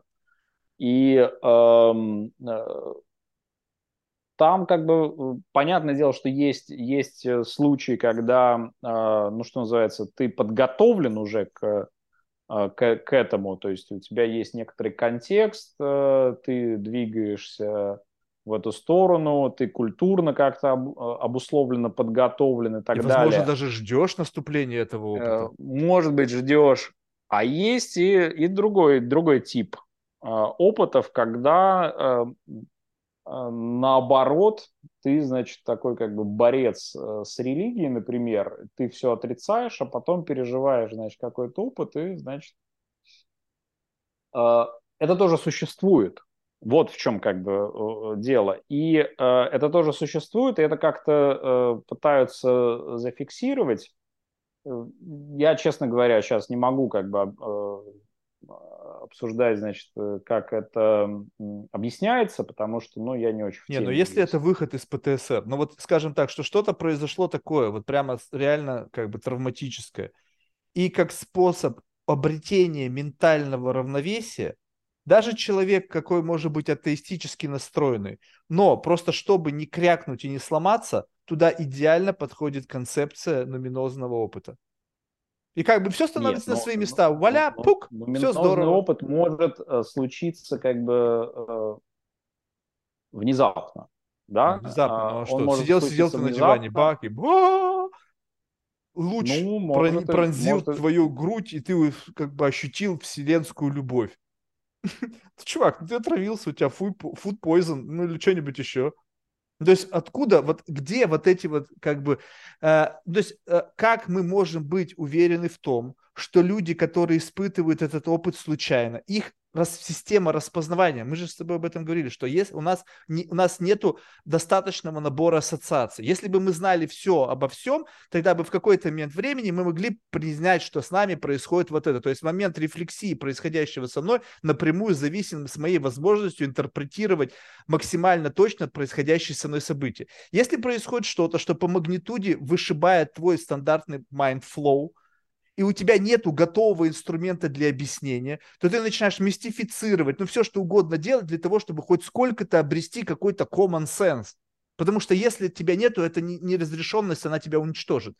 И в этот момент времени у нас у каждого есть какое-то представление о неком мистическом мышлении, религиозном мышлении, мистическом мышлении, без относительно нашего ежедневного подключения. И если хоть что-то произойдет с нами, соответствующее по характеристикам. Не факт, что это происходит. Мы не распознаем, что происходит.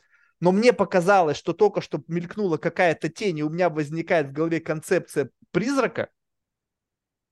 Почему? Потому что я не сумел интерпретировать события. И самое конвенциональное объяснение этому, ввиду моего психологического архетипа, что я постоянно в момент тогда, когда я не могу что-то распознать, начинаю мистифицировать, ну, обворачивать религиозную оболочку. То есть есть такой тип людей, которые начинают моментально что-то непонятное оборачивать во что-то уже существующее с точки зрения какой-то такой конвенциональной модели. Мистифицирование, религиозное событие, ба-ба-ба-ба, в зависимости от твоей прошивки. Кто-то раз, и там у него йети, он по лесу бегает, у кого-то инопланетяне прилетели, у кого-то там, не знаю, что-то еще. А если ты как бы, ну, сейчас что-то произошло, я не понял, что произошло, то есть давай-ка я поизучаю это, что со мной произошло, не буду делать скоропостижных выводов, не буду думать, что это был религиозный опыт, хотя, в принципе, я чувствую уже, что внутри какая-то штука начинает мне об этом говорить. Я говорю, так, так, тормози, я понял, откуда это все идет. У меня бабушка была религиозная, оттуда поперла, по всей видимости, вот эта вот завирусенность моя. И раз, и ты начинаешь это изучать, и в какой-то момент времени приходишь, что, блин, слушай, чувак, ты... Извини, но я там тебе подложил несколько грибов в твой коктейль, там, и тебе об этом не сказал. Ты такой, блин, а? А я уже тут что только не подумал. Нет, это, это, все, это все прекрасно, как бы, и такой вариант вполне вероятен. Но представим себе, что нет ни бабушки, ни грибов. Ну, то есть, есть, это, значит, что-то другое, какой-то другой феномен. Е- Вот, есть что-то другое. Есть что-то другое, это хороший ответ. А, и а, не исключено, но и не гарантировано, что это что-то другое может иметь совершенно божественную природу. Естественно. Вот как бы, и тут, и тут, и тут как бы включаются вот эти самые темные онтологии. А, то есть реалистический подход, на самом деле, как это ни странно звучит, но реалистический подход к этому заключается в том, что мы не можем исключать то, что как бы в коллективном массовом э, человеческом опыте э, существует. но и объяснять им мы тоже как бы не можем с, с, там, с какой-то абсолютной уверенностью. Я, я с этим Потому согласен. Что мы попытка понима... хотя мы бы поним... хоть сколько-то проверить другие, возможно, альтернативные ситуации. Как только человек что-то испытал, некоторые люди даже не признают... Я, то есть я не исключаю, да, что во всем ну, многообразии ну, событий что... это может быть то, о чем ты говоришь. Но давай сначала попробуем вот это, вот это, вот это и вот это. Если ни одно не подойдет, и я иссякну с точки зрения гипотез не религиозного происхождения, тогда мы как бы признаем твою точку зрения. Но ведь этого не происходит. Да, я, я как раз совсем не против такого подхода. И более того, я считаю, что э, э, это единственно э, возможный, наверное, подход э, изучения э, вот подобного рода опыта. Э, потому что э, действительно, действительно как бы нужно, нужно э, отдавать себе отчет, как я уже сказал. То есть, э, и более того, если мы возьмем, там, например, всю современную литературу по теологии, которая как бы уже давно перешла на критические рельсы, самая главная идея это, – это как бы постоянная саморефлексия и постоянная попытка отдавать себе отчет в том, что происходит. В том смысле, что не, не заполнять все вот это как бы концепции «God of the gaps». Да, то есть не, не засовывать везде, везде Бога. Более того, современная теология уже давно как бы идет по пути отказа от концепции всемогущего Бога, которая, ну, по большому счету, не библейская, в общем-то. Это как бы все, это все наследие, это такой как бы гибрид вот этой... иудейской традиции, которая уже там к, ко временам второго храма, там, когда Римская империя пришла, плюс э, античное представление, там, условно говоря, аристотелевское представление о Боге как о высшем начале, о перводвигателе, э, и, значит, э, и о божественной монархии, тоже как бы идущая из аристотелевской традиции. И дальше через, через схоластику, через там, средневековое богословие, значит, вот эта вся греческая, аристотелевская, неоплатоническая, значит, идея высшего начала, она как бы накладывается на библейского Бога и описывается как вот концепция всемогущего Бога, который, значит, вот управляет всем миром, контролирует все. Это, это не библейская история. То есть, если мы берем текст Библии и смотрим, что там, ну, продираясь через все эти слои, понимая, где там художественное произведение, а где историческая хроника, а где там какой-то другой жанр, потому что там, там намешано жанров тоже полно.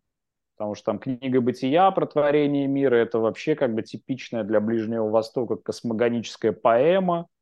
Uh, то есть она написана как поэма, это художественное как бы произведение. И это все нужно понимать, то есть это вся мифология, uh, и различать миф с немифом, uh, с, uh, там, интерпретировать. То есть если мы через все это продираемся, мы на самом деле даже как бы uh, мы не видим uh, там концепции всемогущего Бога.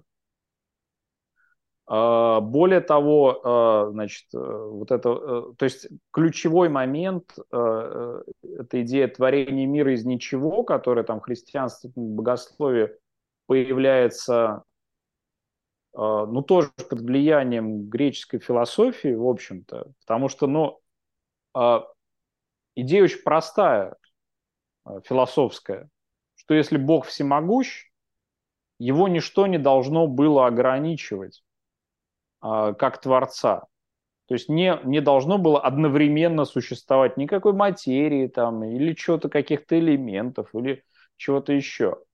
И тогда он, значит, вот проявляет через это все свое всемогущество, значит, значит он должен творить мир из ничего,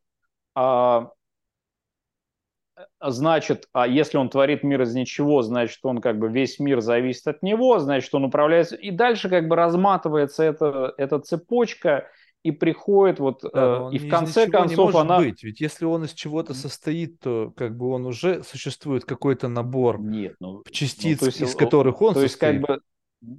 Нет, ну... Не, ну, Бог, что он как бы и Бог всемогущий, чтобы из ничего сотворить. Да, но он из такая... чего состоит? Он сам, он создавая что-то из ничего, из чего состоит он сам? Он не может Нет, быть а, нематериален. А, Даже тут, если тут это как энергия бы... какая-то там, не знаю, что-то еще, то энергия тоже состоит из чего-то. Соответственно, а... он создал не что-то, не из ничего, а, может быть, он создал чего-то из того, из чего состоял сам. Нет, это, это уже как бы, как, это вот как у инду, в индуизме, значит, это концепция, что как бы Бог эманирует мир из себя.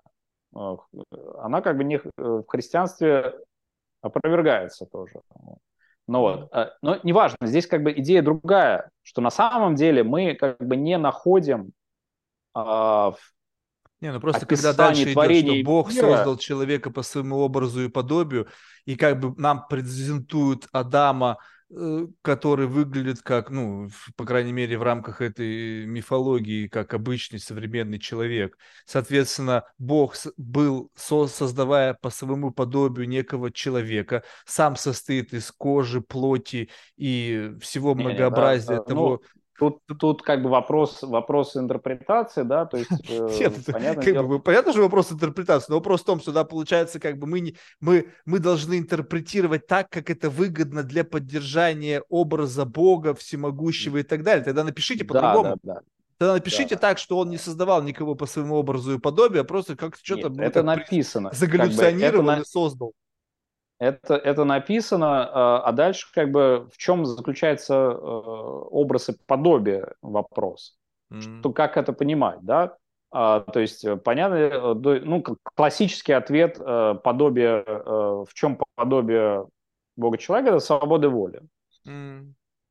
Вот, а, то есть это вот как бы, но что тоже я к чему ставится клон... под сомнение, да?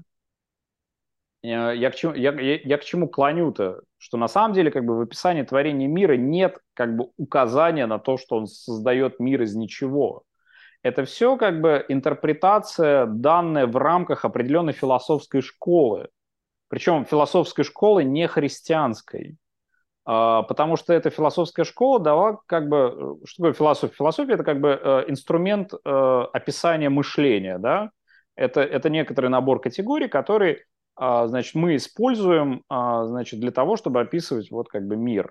И этот набор категорий, он складывается в некоторую систему, да, то есть они как бы все связаны друг с другом. Другая философская система, например, там у буддистов, там у них вообще другая философия.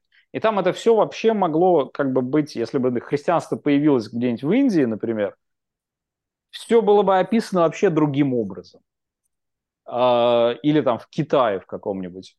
То есть это тоже как бы определенный продукт контекстуальный, да, то есть в определенном контексте возникший. И сегодня, например, современное богословие уже как бы ставит под сомнение, значит, вот эти все классические вещи, во всяком случае, как бы указывая на их довольно сильную зависимость от определенной философской школы, и от определенного способа мыслить мир вокруг, и отсюда.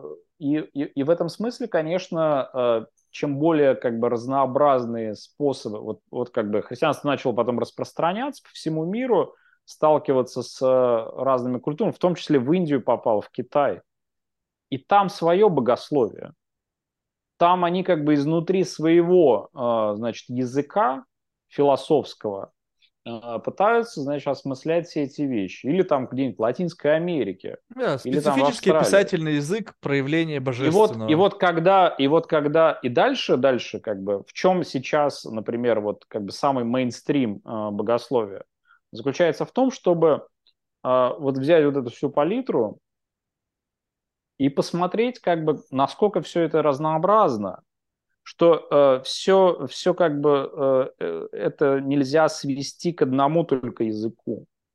и уже обнаруживать какие-то вещи в опыте, там, грубо говоря, христиан в Африке, которые адаптируют под свои какие-то культы, и у них свой опыт какой-то, или там где-нибудь в Новой Зеландии, или в Латинской Америке, или в Китае, Японии, изучать это. Первый, первый как бы задача показать, что все не сводится к европейскому контексту, что вот как бы тот язык, который предложило, значит, предла, предлагает европейское христианство, он один из, и он долгое время пытался как бы подчинить, доминировать там вот с помощью этих всех миссионеров и так далее в разных странах, но потом там произошла революция, грубо говоря, идейная.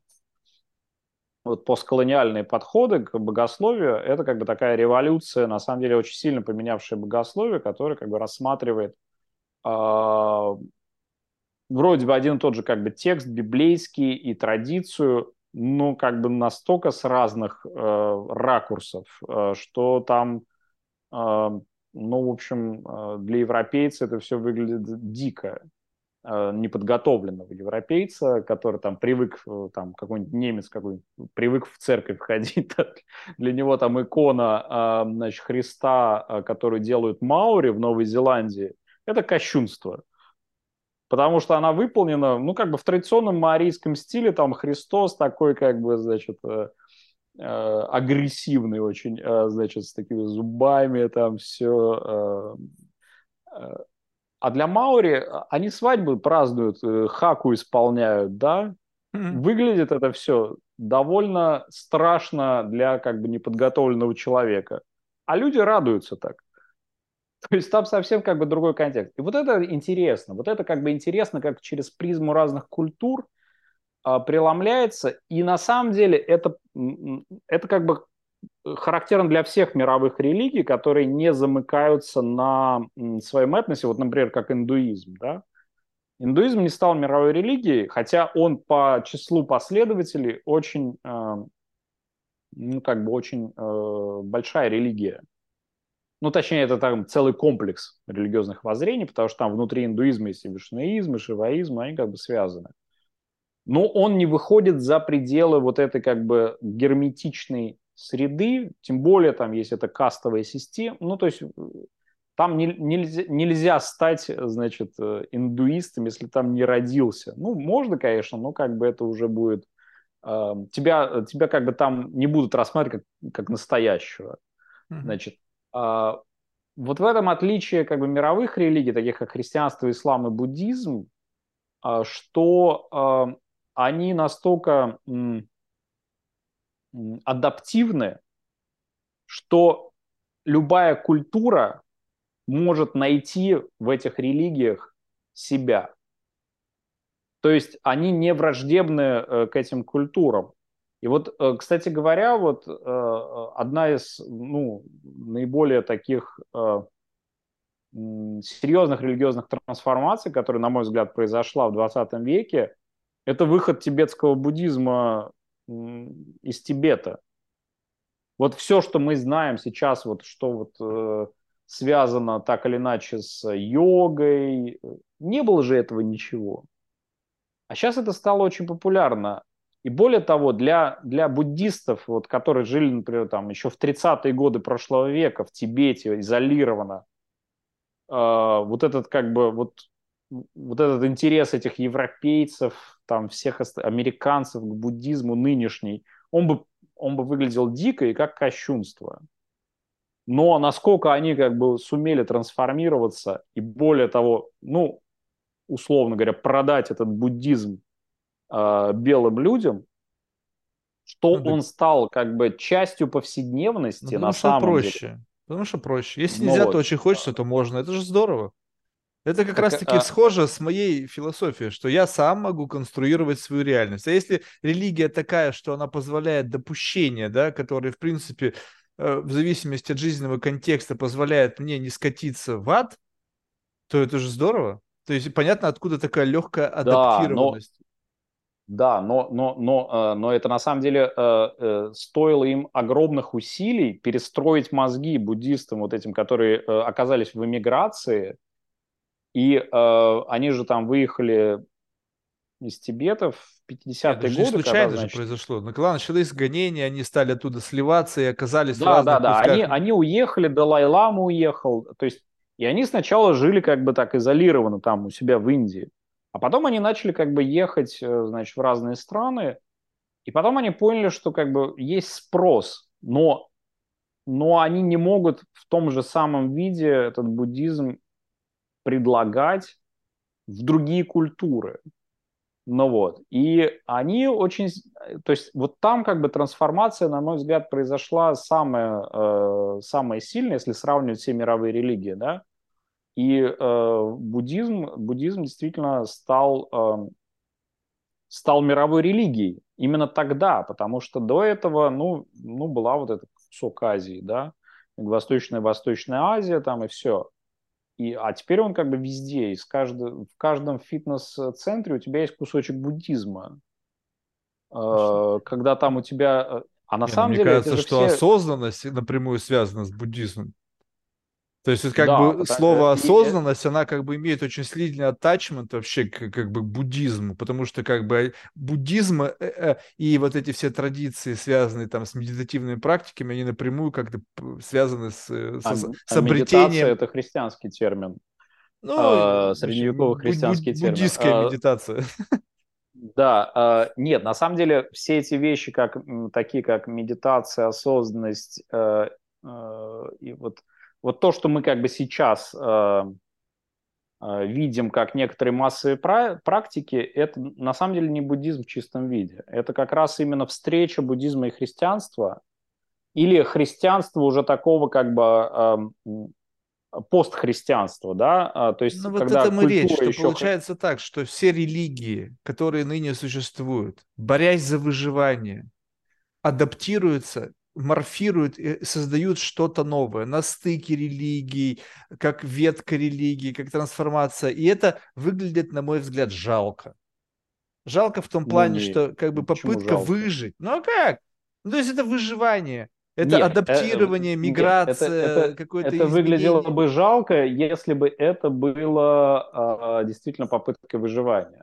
Ну, а что но это? Разве самом... адаптация но... это не попытка выживания?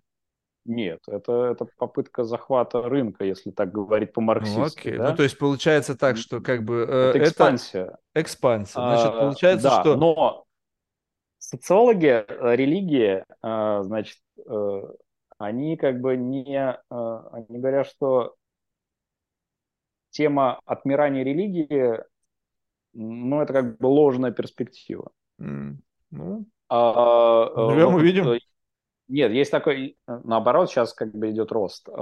Все, все как бы на это указывает. Вот, он идет Андрей, рост, вот смотри, вот это любопытно. Кто-то говорит рост, кто-то говорит упадок. Я не знаю ни то, у меня нету данных ни в поддержку ни одной из этих версий. Я просто слышу слова. Кто-то говорит, идет упадок. Христи... А я, я сейчас Христианский эгрегор а... вообще скоро, возможно, тут вот это ортодоксальное, то есть православие скоро вообще вымрет. Потому что уже даже на территории России засилие буддизма. Сейчас каждый российский предприниматель, он там либо буддист, либо там в ашрам ездил в Индию, и там у него какие-то свои ну, идеи. Это ничем не подкрепленные ну, вещи. Ну, вот, подкреплено есть, как бы, предпринимателями, соци... которые приходят Нет, и начинают есть, мне есть, рассказывать есть, свои истории. Есть социология, как бы, которая показывает, где как бы массовость. Не, я сейчас объясню, в чем как бы... Отчасти здесь есть, как бы, вот в э, словах про упадок, отчасти есть правда, безусловно. Но, значит, важно понять, что, как бы, приходит в упадок. Mm. А, на рубеже тысячелетия, то есть вот в девяносто девятом - двухтысячном году э, был, так, был такой, значит, э, американский социолог э, Питер Бергер, который один из таких классиков теории секуляризации, в шестидесятые годы он развивал. И он написал статью, которая называлась «Секуляризация фальсифицирована». Ну, отсылая к вот этой попперовской идее, что как бы любое научное знание может быть фальсифицировано, тогда оно научное, угу. а, то есть опровергнуто. И он в этой статье как бы пишет, ребята, как бы там целая книжка вышла про это а, с его учениками, и он пишет, ребята, мы вот все думали, что религия отмирает. Но мы как бы пошли, что называется, изучать это все. и поняли, что религия нифига не отмирает. Наоборот, она, она сейчас как бы... Э, э, мир, э, как он пишет, столь же яростно религиозный. Mm-hmm. А что отмирает? Отмирает, то есть упадок религии наблюдается в двух сферах, э, в двух пространствах. Первое – это пространство западных э, политических элит, mm-hmm. Исключаем отсюда Америку, потому что Америка э, – это э, эксепшенализм. Да? То есть она, она всегда стояла э, особняком, и в Америке уровень религиозности очень высокий. Это Западная Европа. Это Западная Европа и западные культурные и политические элиты, вот европейские. И все. И те страны, где религия просто подавлялась, но поскольку как бы девяностые годы, значит, она начинает возрождаться на постсоветском пространстве, в Китае тоже идет возрождение, значит, религиозности, потому что они отпустили вожжи. И вот как бы картина такая, что упадок происходит только в западноевропейской культуре. Это очень тонкая прослойка. И в глобальных вот этих э, вестернизированных элитах, как он пишет. Э, там действительно есть упадок. Но упадок какого рода религиозности? Упадок традиционной институциональной религиозности. Грубо говоря, люди там меньше ходят в церковь. Но это не значит, что они стали менее религиозными. Тут как бы New Age, тут буддизм, тут как бы... Они находят замену э, и... их религиозность как раз складывается по принципу э, вот этой как бы конструктора. То есть они берут из одной традиции одно, из другой другой, они занимаются йогой, читают Библию, там иногда ходят на какие-нибудь курсы, там, значит, я не знаю. В общем, э, они как бы с- собирают сами, как конструктор Лего, себе э, э, религиозность. Эта религиозность в отрыве находится от традиционных церквей там, или религиозных организаций. Но это все еще религиозность. И более того, она более активная и более агрессивная, э, в хорошем смысле слова, как экспансионистская религиозность, чем религиозность вот этих ослабленных секуляризаций традиционных э, религий, которые, как бы, которым по рукам надавали уже там, за двадцатый век. И они такие, нет, нет, мы как бы никуда не лезем. Это как бы конец девяностых, начало нулевых. А дальше как бы вот последние двадцать лет это как бы это скачок э, роста религиозности. То есть религиозные институты э, решили, что надо как бы надо захватывать снова рынок. Э, надо, значит, вот этих людей, которые как бы э, конструируют себе, надо им показать, что на самом деле конструировать можно и в рамках э, конфессии, и более того, там как бы детали для конструктора гораздо больше, чем им предлагает New Age. И э, вот если, э, если ты вспомнишь, не знаю, смотрел ты э, сериал «Молодой папа» э, с Джудом да, Лоу? Да, да, да, да, да. Вот в чем там как бы главный пафос, и почему вот он такой как бы на самом деле притягательный? Вот... Э, притягательный там сериал из... или «Молодой папа»? С его образом ну, как жизни. Бы вот, вот этот образ, образ этого молодого папы, он же ультраконсерватор там. Mm. Он же там ультраконсерватор. И он такой, значит, он там все, вот эти вот старые облачения вводит вновь. Он, значит, начинает там закручивать гайки. И он там в одной из серий говорит кардиналу. Он говорит, мы тут уже две тысячи лет. А вот эти вот все, кто они такие? Мы тут сидели, сидим и будем сидеть.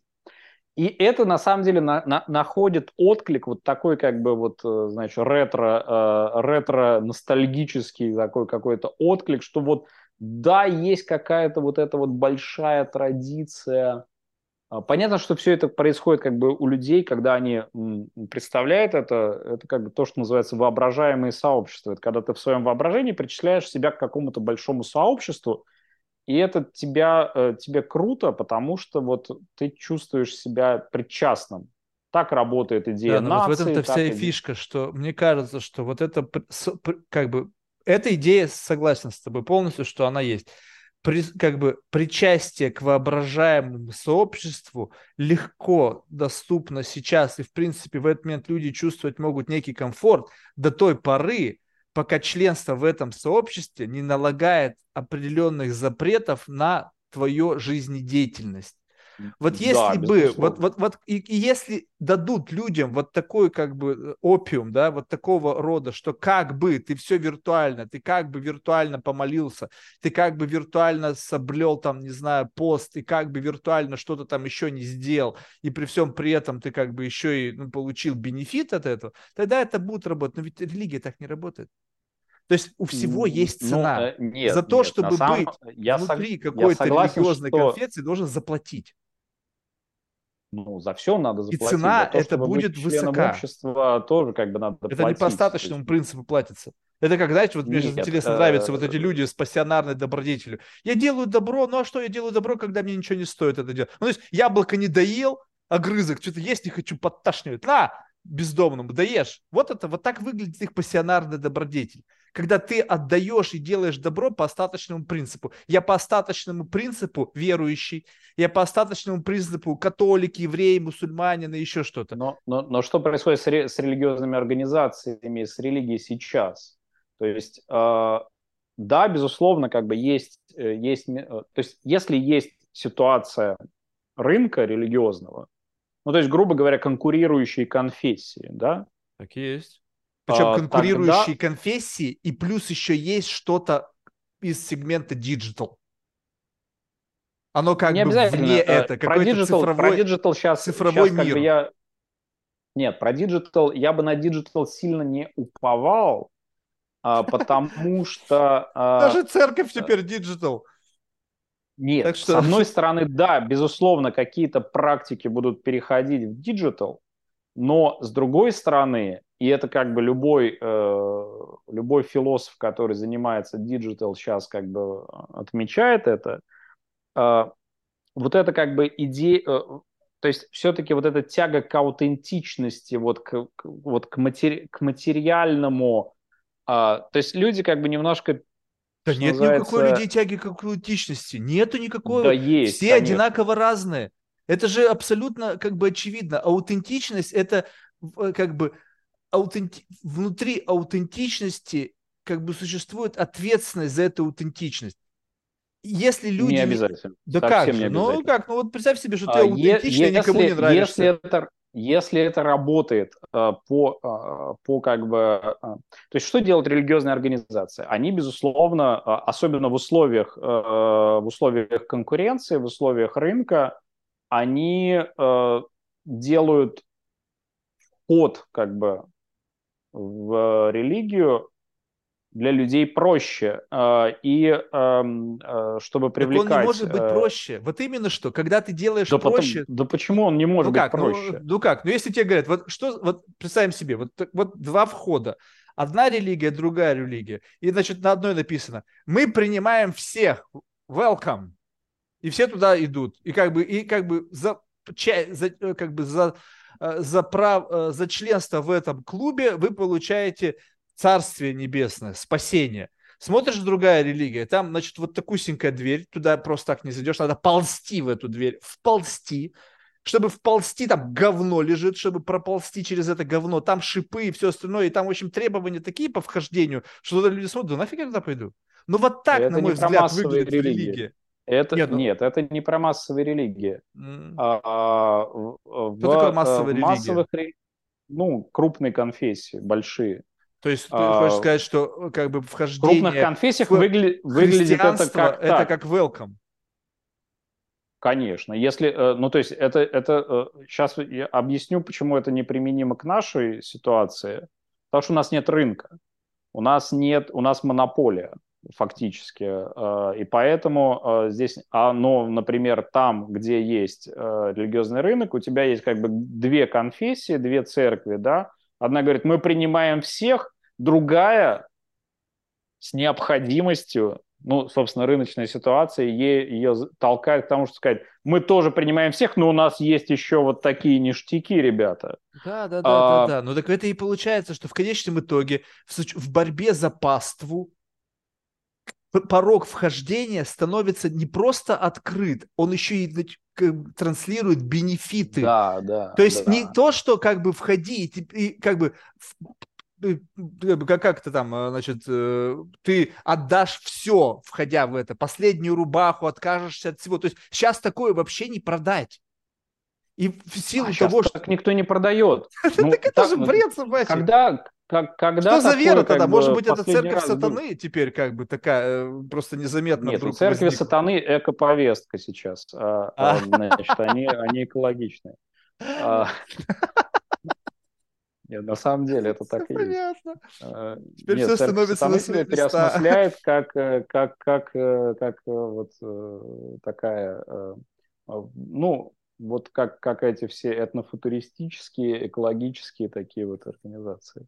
А. А, нет, но на самом деле, на самом деле как бы порог входа в крупных конфессиях очень низкий.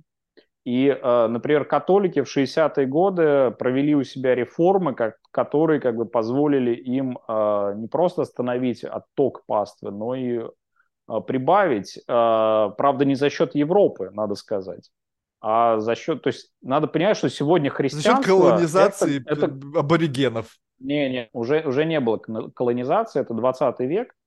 А наоборот, за счет того, что значит, христианство ушло туда. То есть сегодня христианство, если как бы говорить, вот где центр, центр тяжести христианства, это глобальный юг. Это Африка, Латинская Америка и Азия. Корея, например. Корея – это прямо один из оплотов протестантизма сегодня. И действительно очень как бы динамично развивающийся. И американского, потому что американские протестанты там очень активно работали. И там есть своя версия, которая называется Минджунг, значит, народная вера христианская. Очень интересная, очень прям вообще как бы суперинтересная штука, абсорбировавшая в себя вот эти все корейские христи... языческие культы. Вот я и говорю, что мы все-таки учитываем да, нашу призму восприятия, нашу вот эту вот какую-то а, уникальность как этноса какого-то, как какой-то культурно-исторического отпечатка, обор... одеваем в христианскую одежу и поехали. Ну, то есть, ну, как если, бы, знаешь, это выглядит просто, немножечко как бы... как бы, ну, не, не совсем, это, это не, не, как бы, на мой взгляд, это так не работает. Ну, потому как, что... Как ну, это не работает, когда мы видим, как это работает. Нет, мы это, видим это, прирост... это работает как раз-таки с позиции того, что ты описал, инструмента захвата территорий. Такая некая экспансия. И эта экспансия предполагает, что как бы вы будьте, оста... вы, мы позволим вам вашу самобытность обернуть в нашу обертку. Вы будете Нет, по-прежнему это, это, чувствовать это свою самобытность, на... но в рамках какого-то на... такого идеологического скелета. Э, наоборот, когда вот как бы вот так э, работали, когда типа мы позволим вам вашу самобытность обернуть в христианскую обертку, э, ничего не работало. Э, вот это как бы э, вот это слияние самобытности с христианством, оно снизу идет. Оно как бы, это, почему Минджунг – это народная вера. Это, это не то, что как бы пришло... Ну, почему называется это Минджунгом? Почему это называется христианством? А, ну, потому что это... Оставьте как бы... это Минджунгом. В чем проблема? Нет, потому что это христианская религия, это там Иисус Христос, это какой Минджунг? Почему там примешивается какой-то джунг? Почему нельзя ну, оставить? Просто у... пришли... Ну, ну как значит, у нас славянское язычество соединилось с христианством и получилось православие.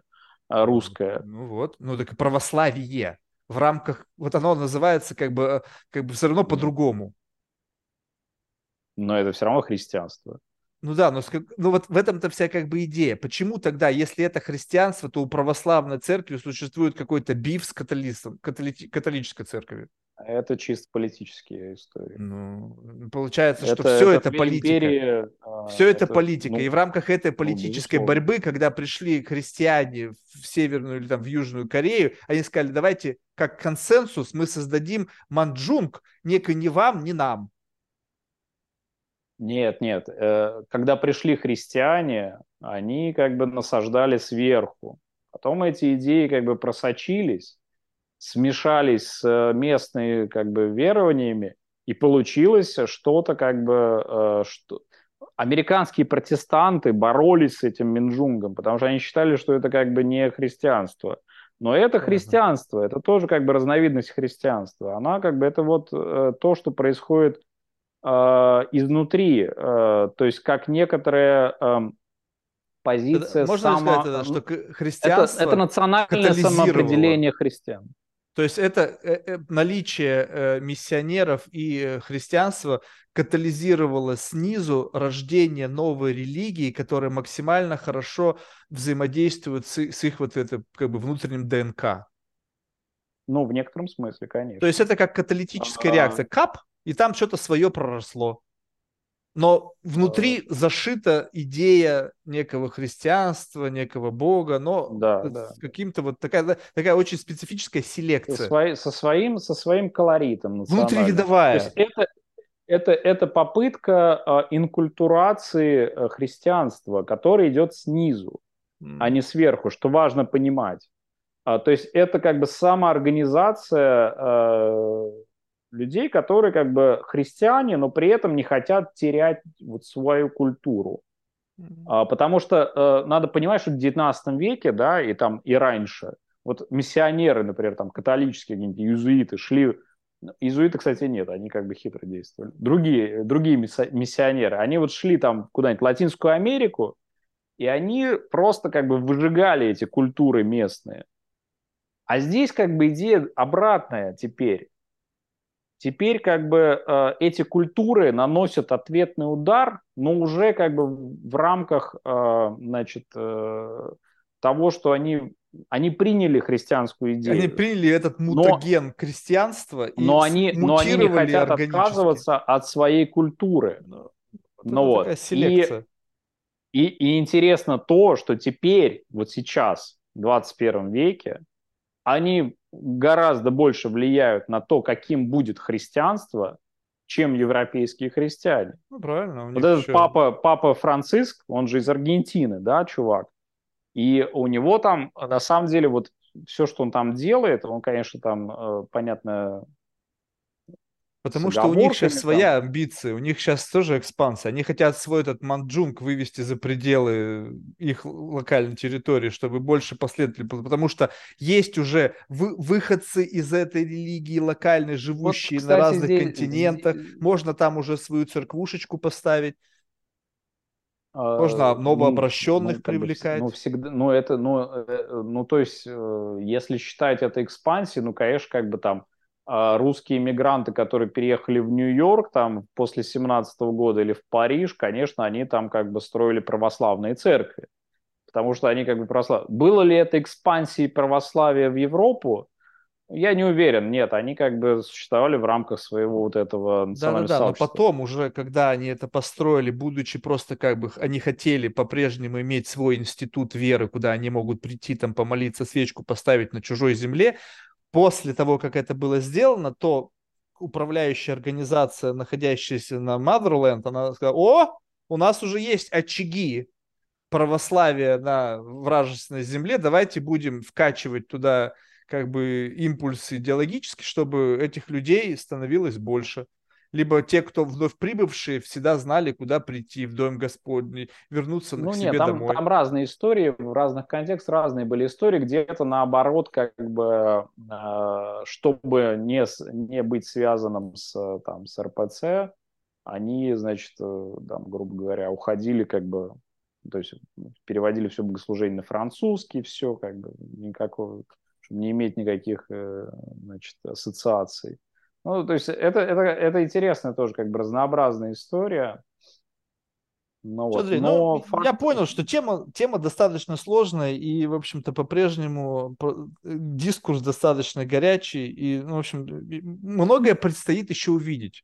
То есть я не хочу быть как бы пессимистично настроенным, потому что, в принципе, у меня нету, нету оснований быть как пессимистично настроенным, так и оптимистично настроенным по отношению к развитию там религии в мире, потому что, в принципе, с обоих лагерей всегда найдется как бы что-то за и кто-то против, да, мне, если честно, как бы на самом деле по барабану, то есть как бы как оно будет развиваться. То есть вот, но сам факт того, что интересно поучаствовать в такой беседе с позиции как бы большего по, по, расширения возможных э, интерпретаций. То есть в тот момент, когда, допустим, у меня не было достаточно информации, я бы проинтерпретировал только с позиции имеющихся у меня данных. Теперь, благодаря нашей беседе, у меня расширился некий объем данных, который позволит мне интерпретировать и еще вот так. То есть это, как бы, за это тебе большое спасибо. Всегда, пожалуйста. Спасибо большое, успехов. Все, пока. Спасибо. Да, пока.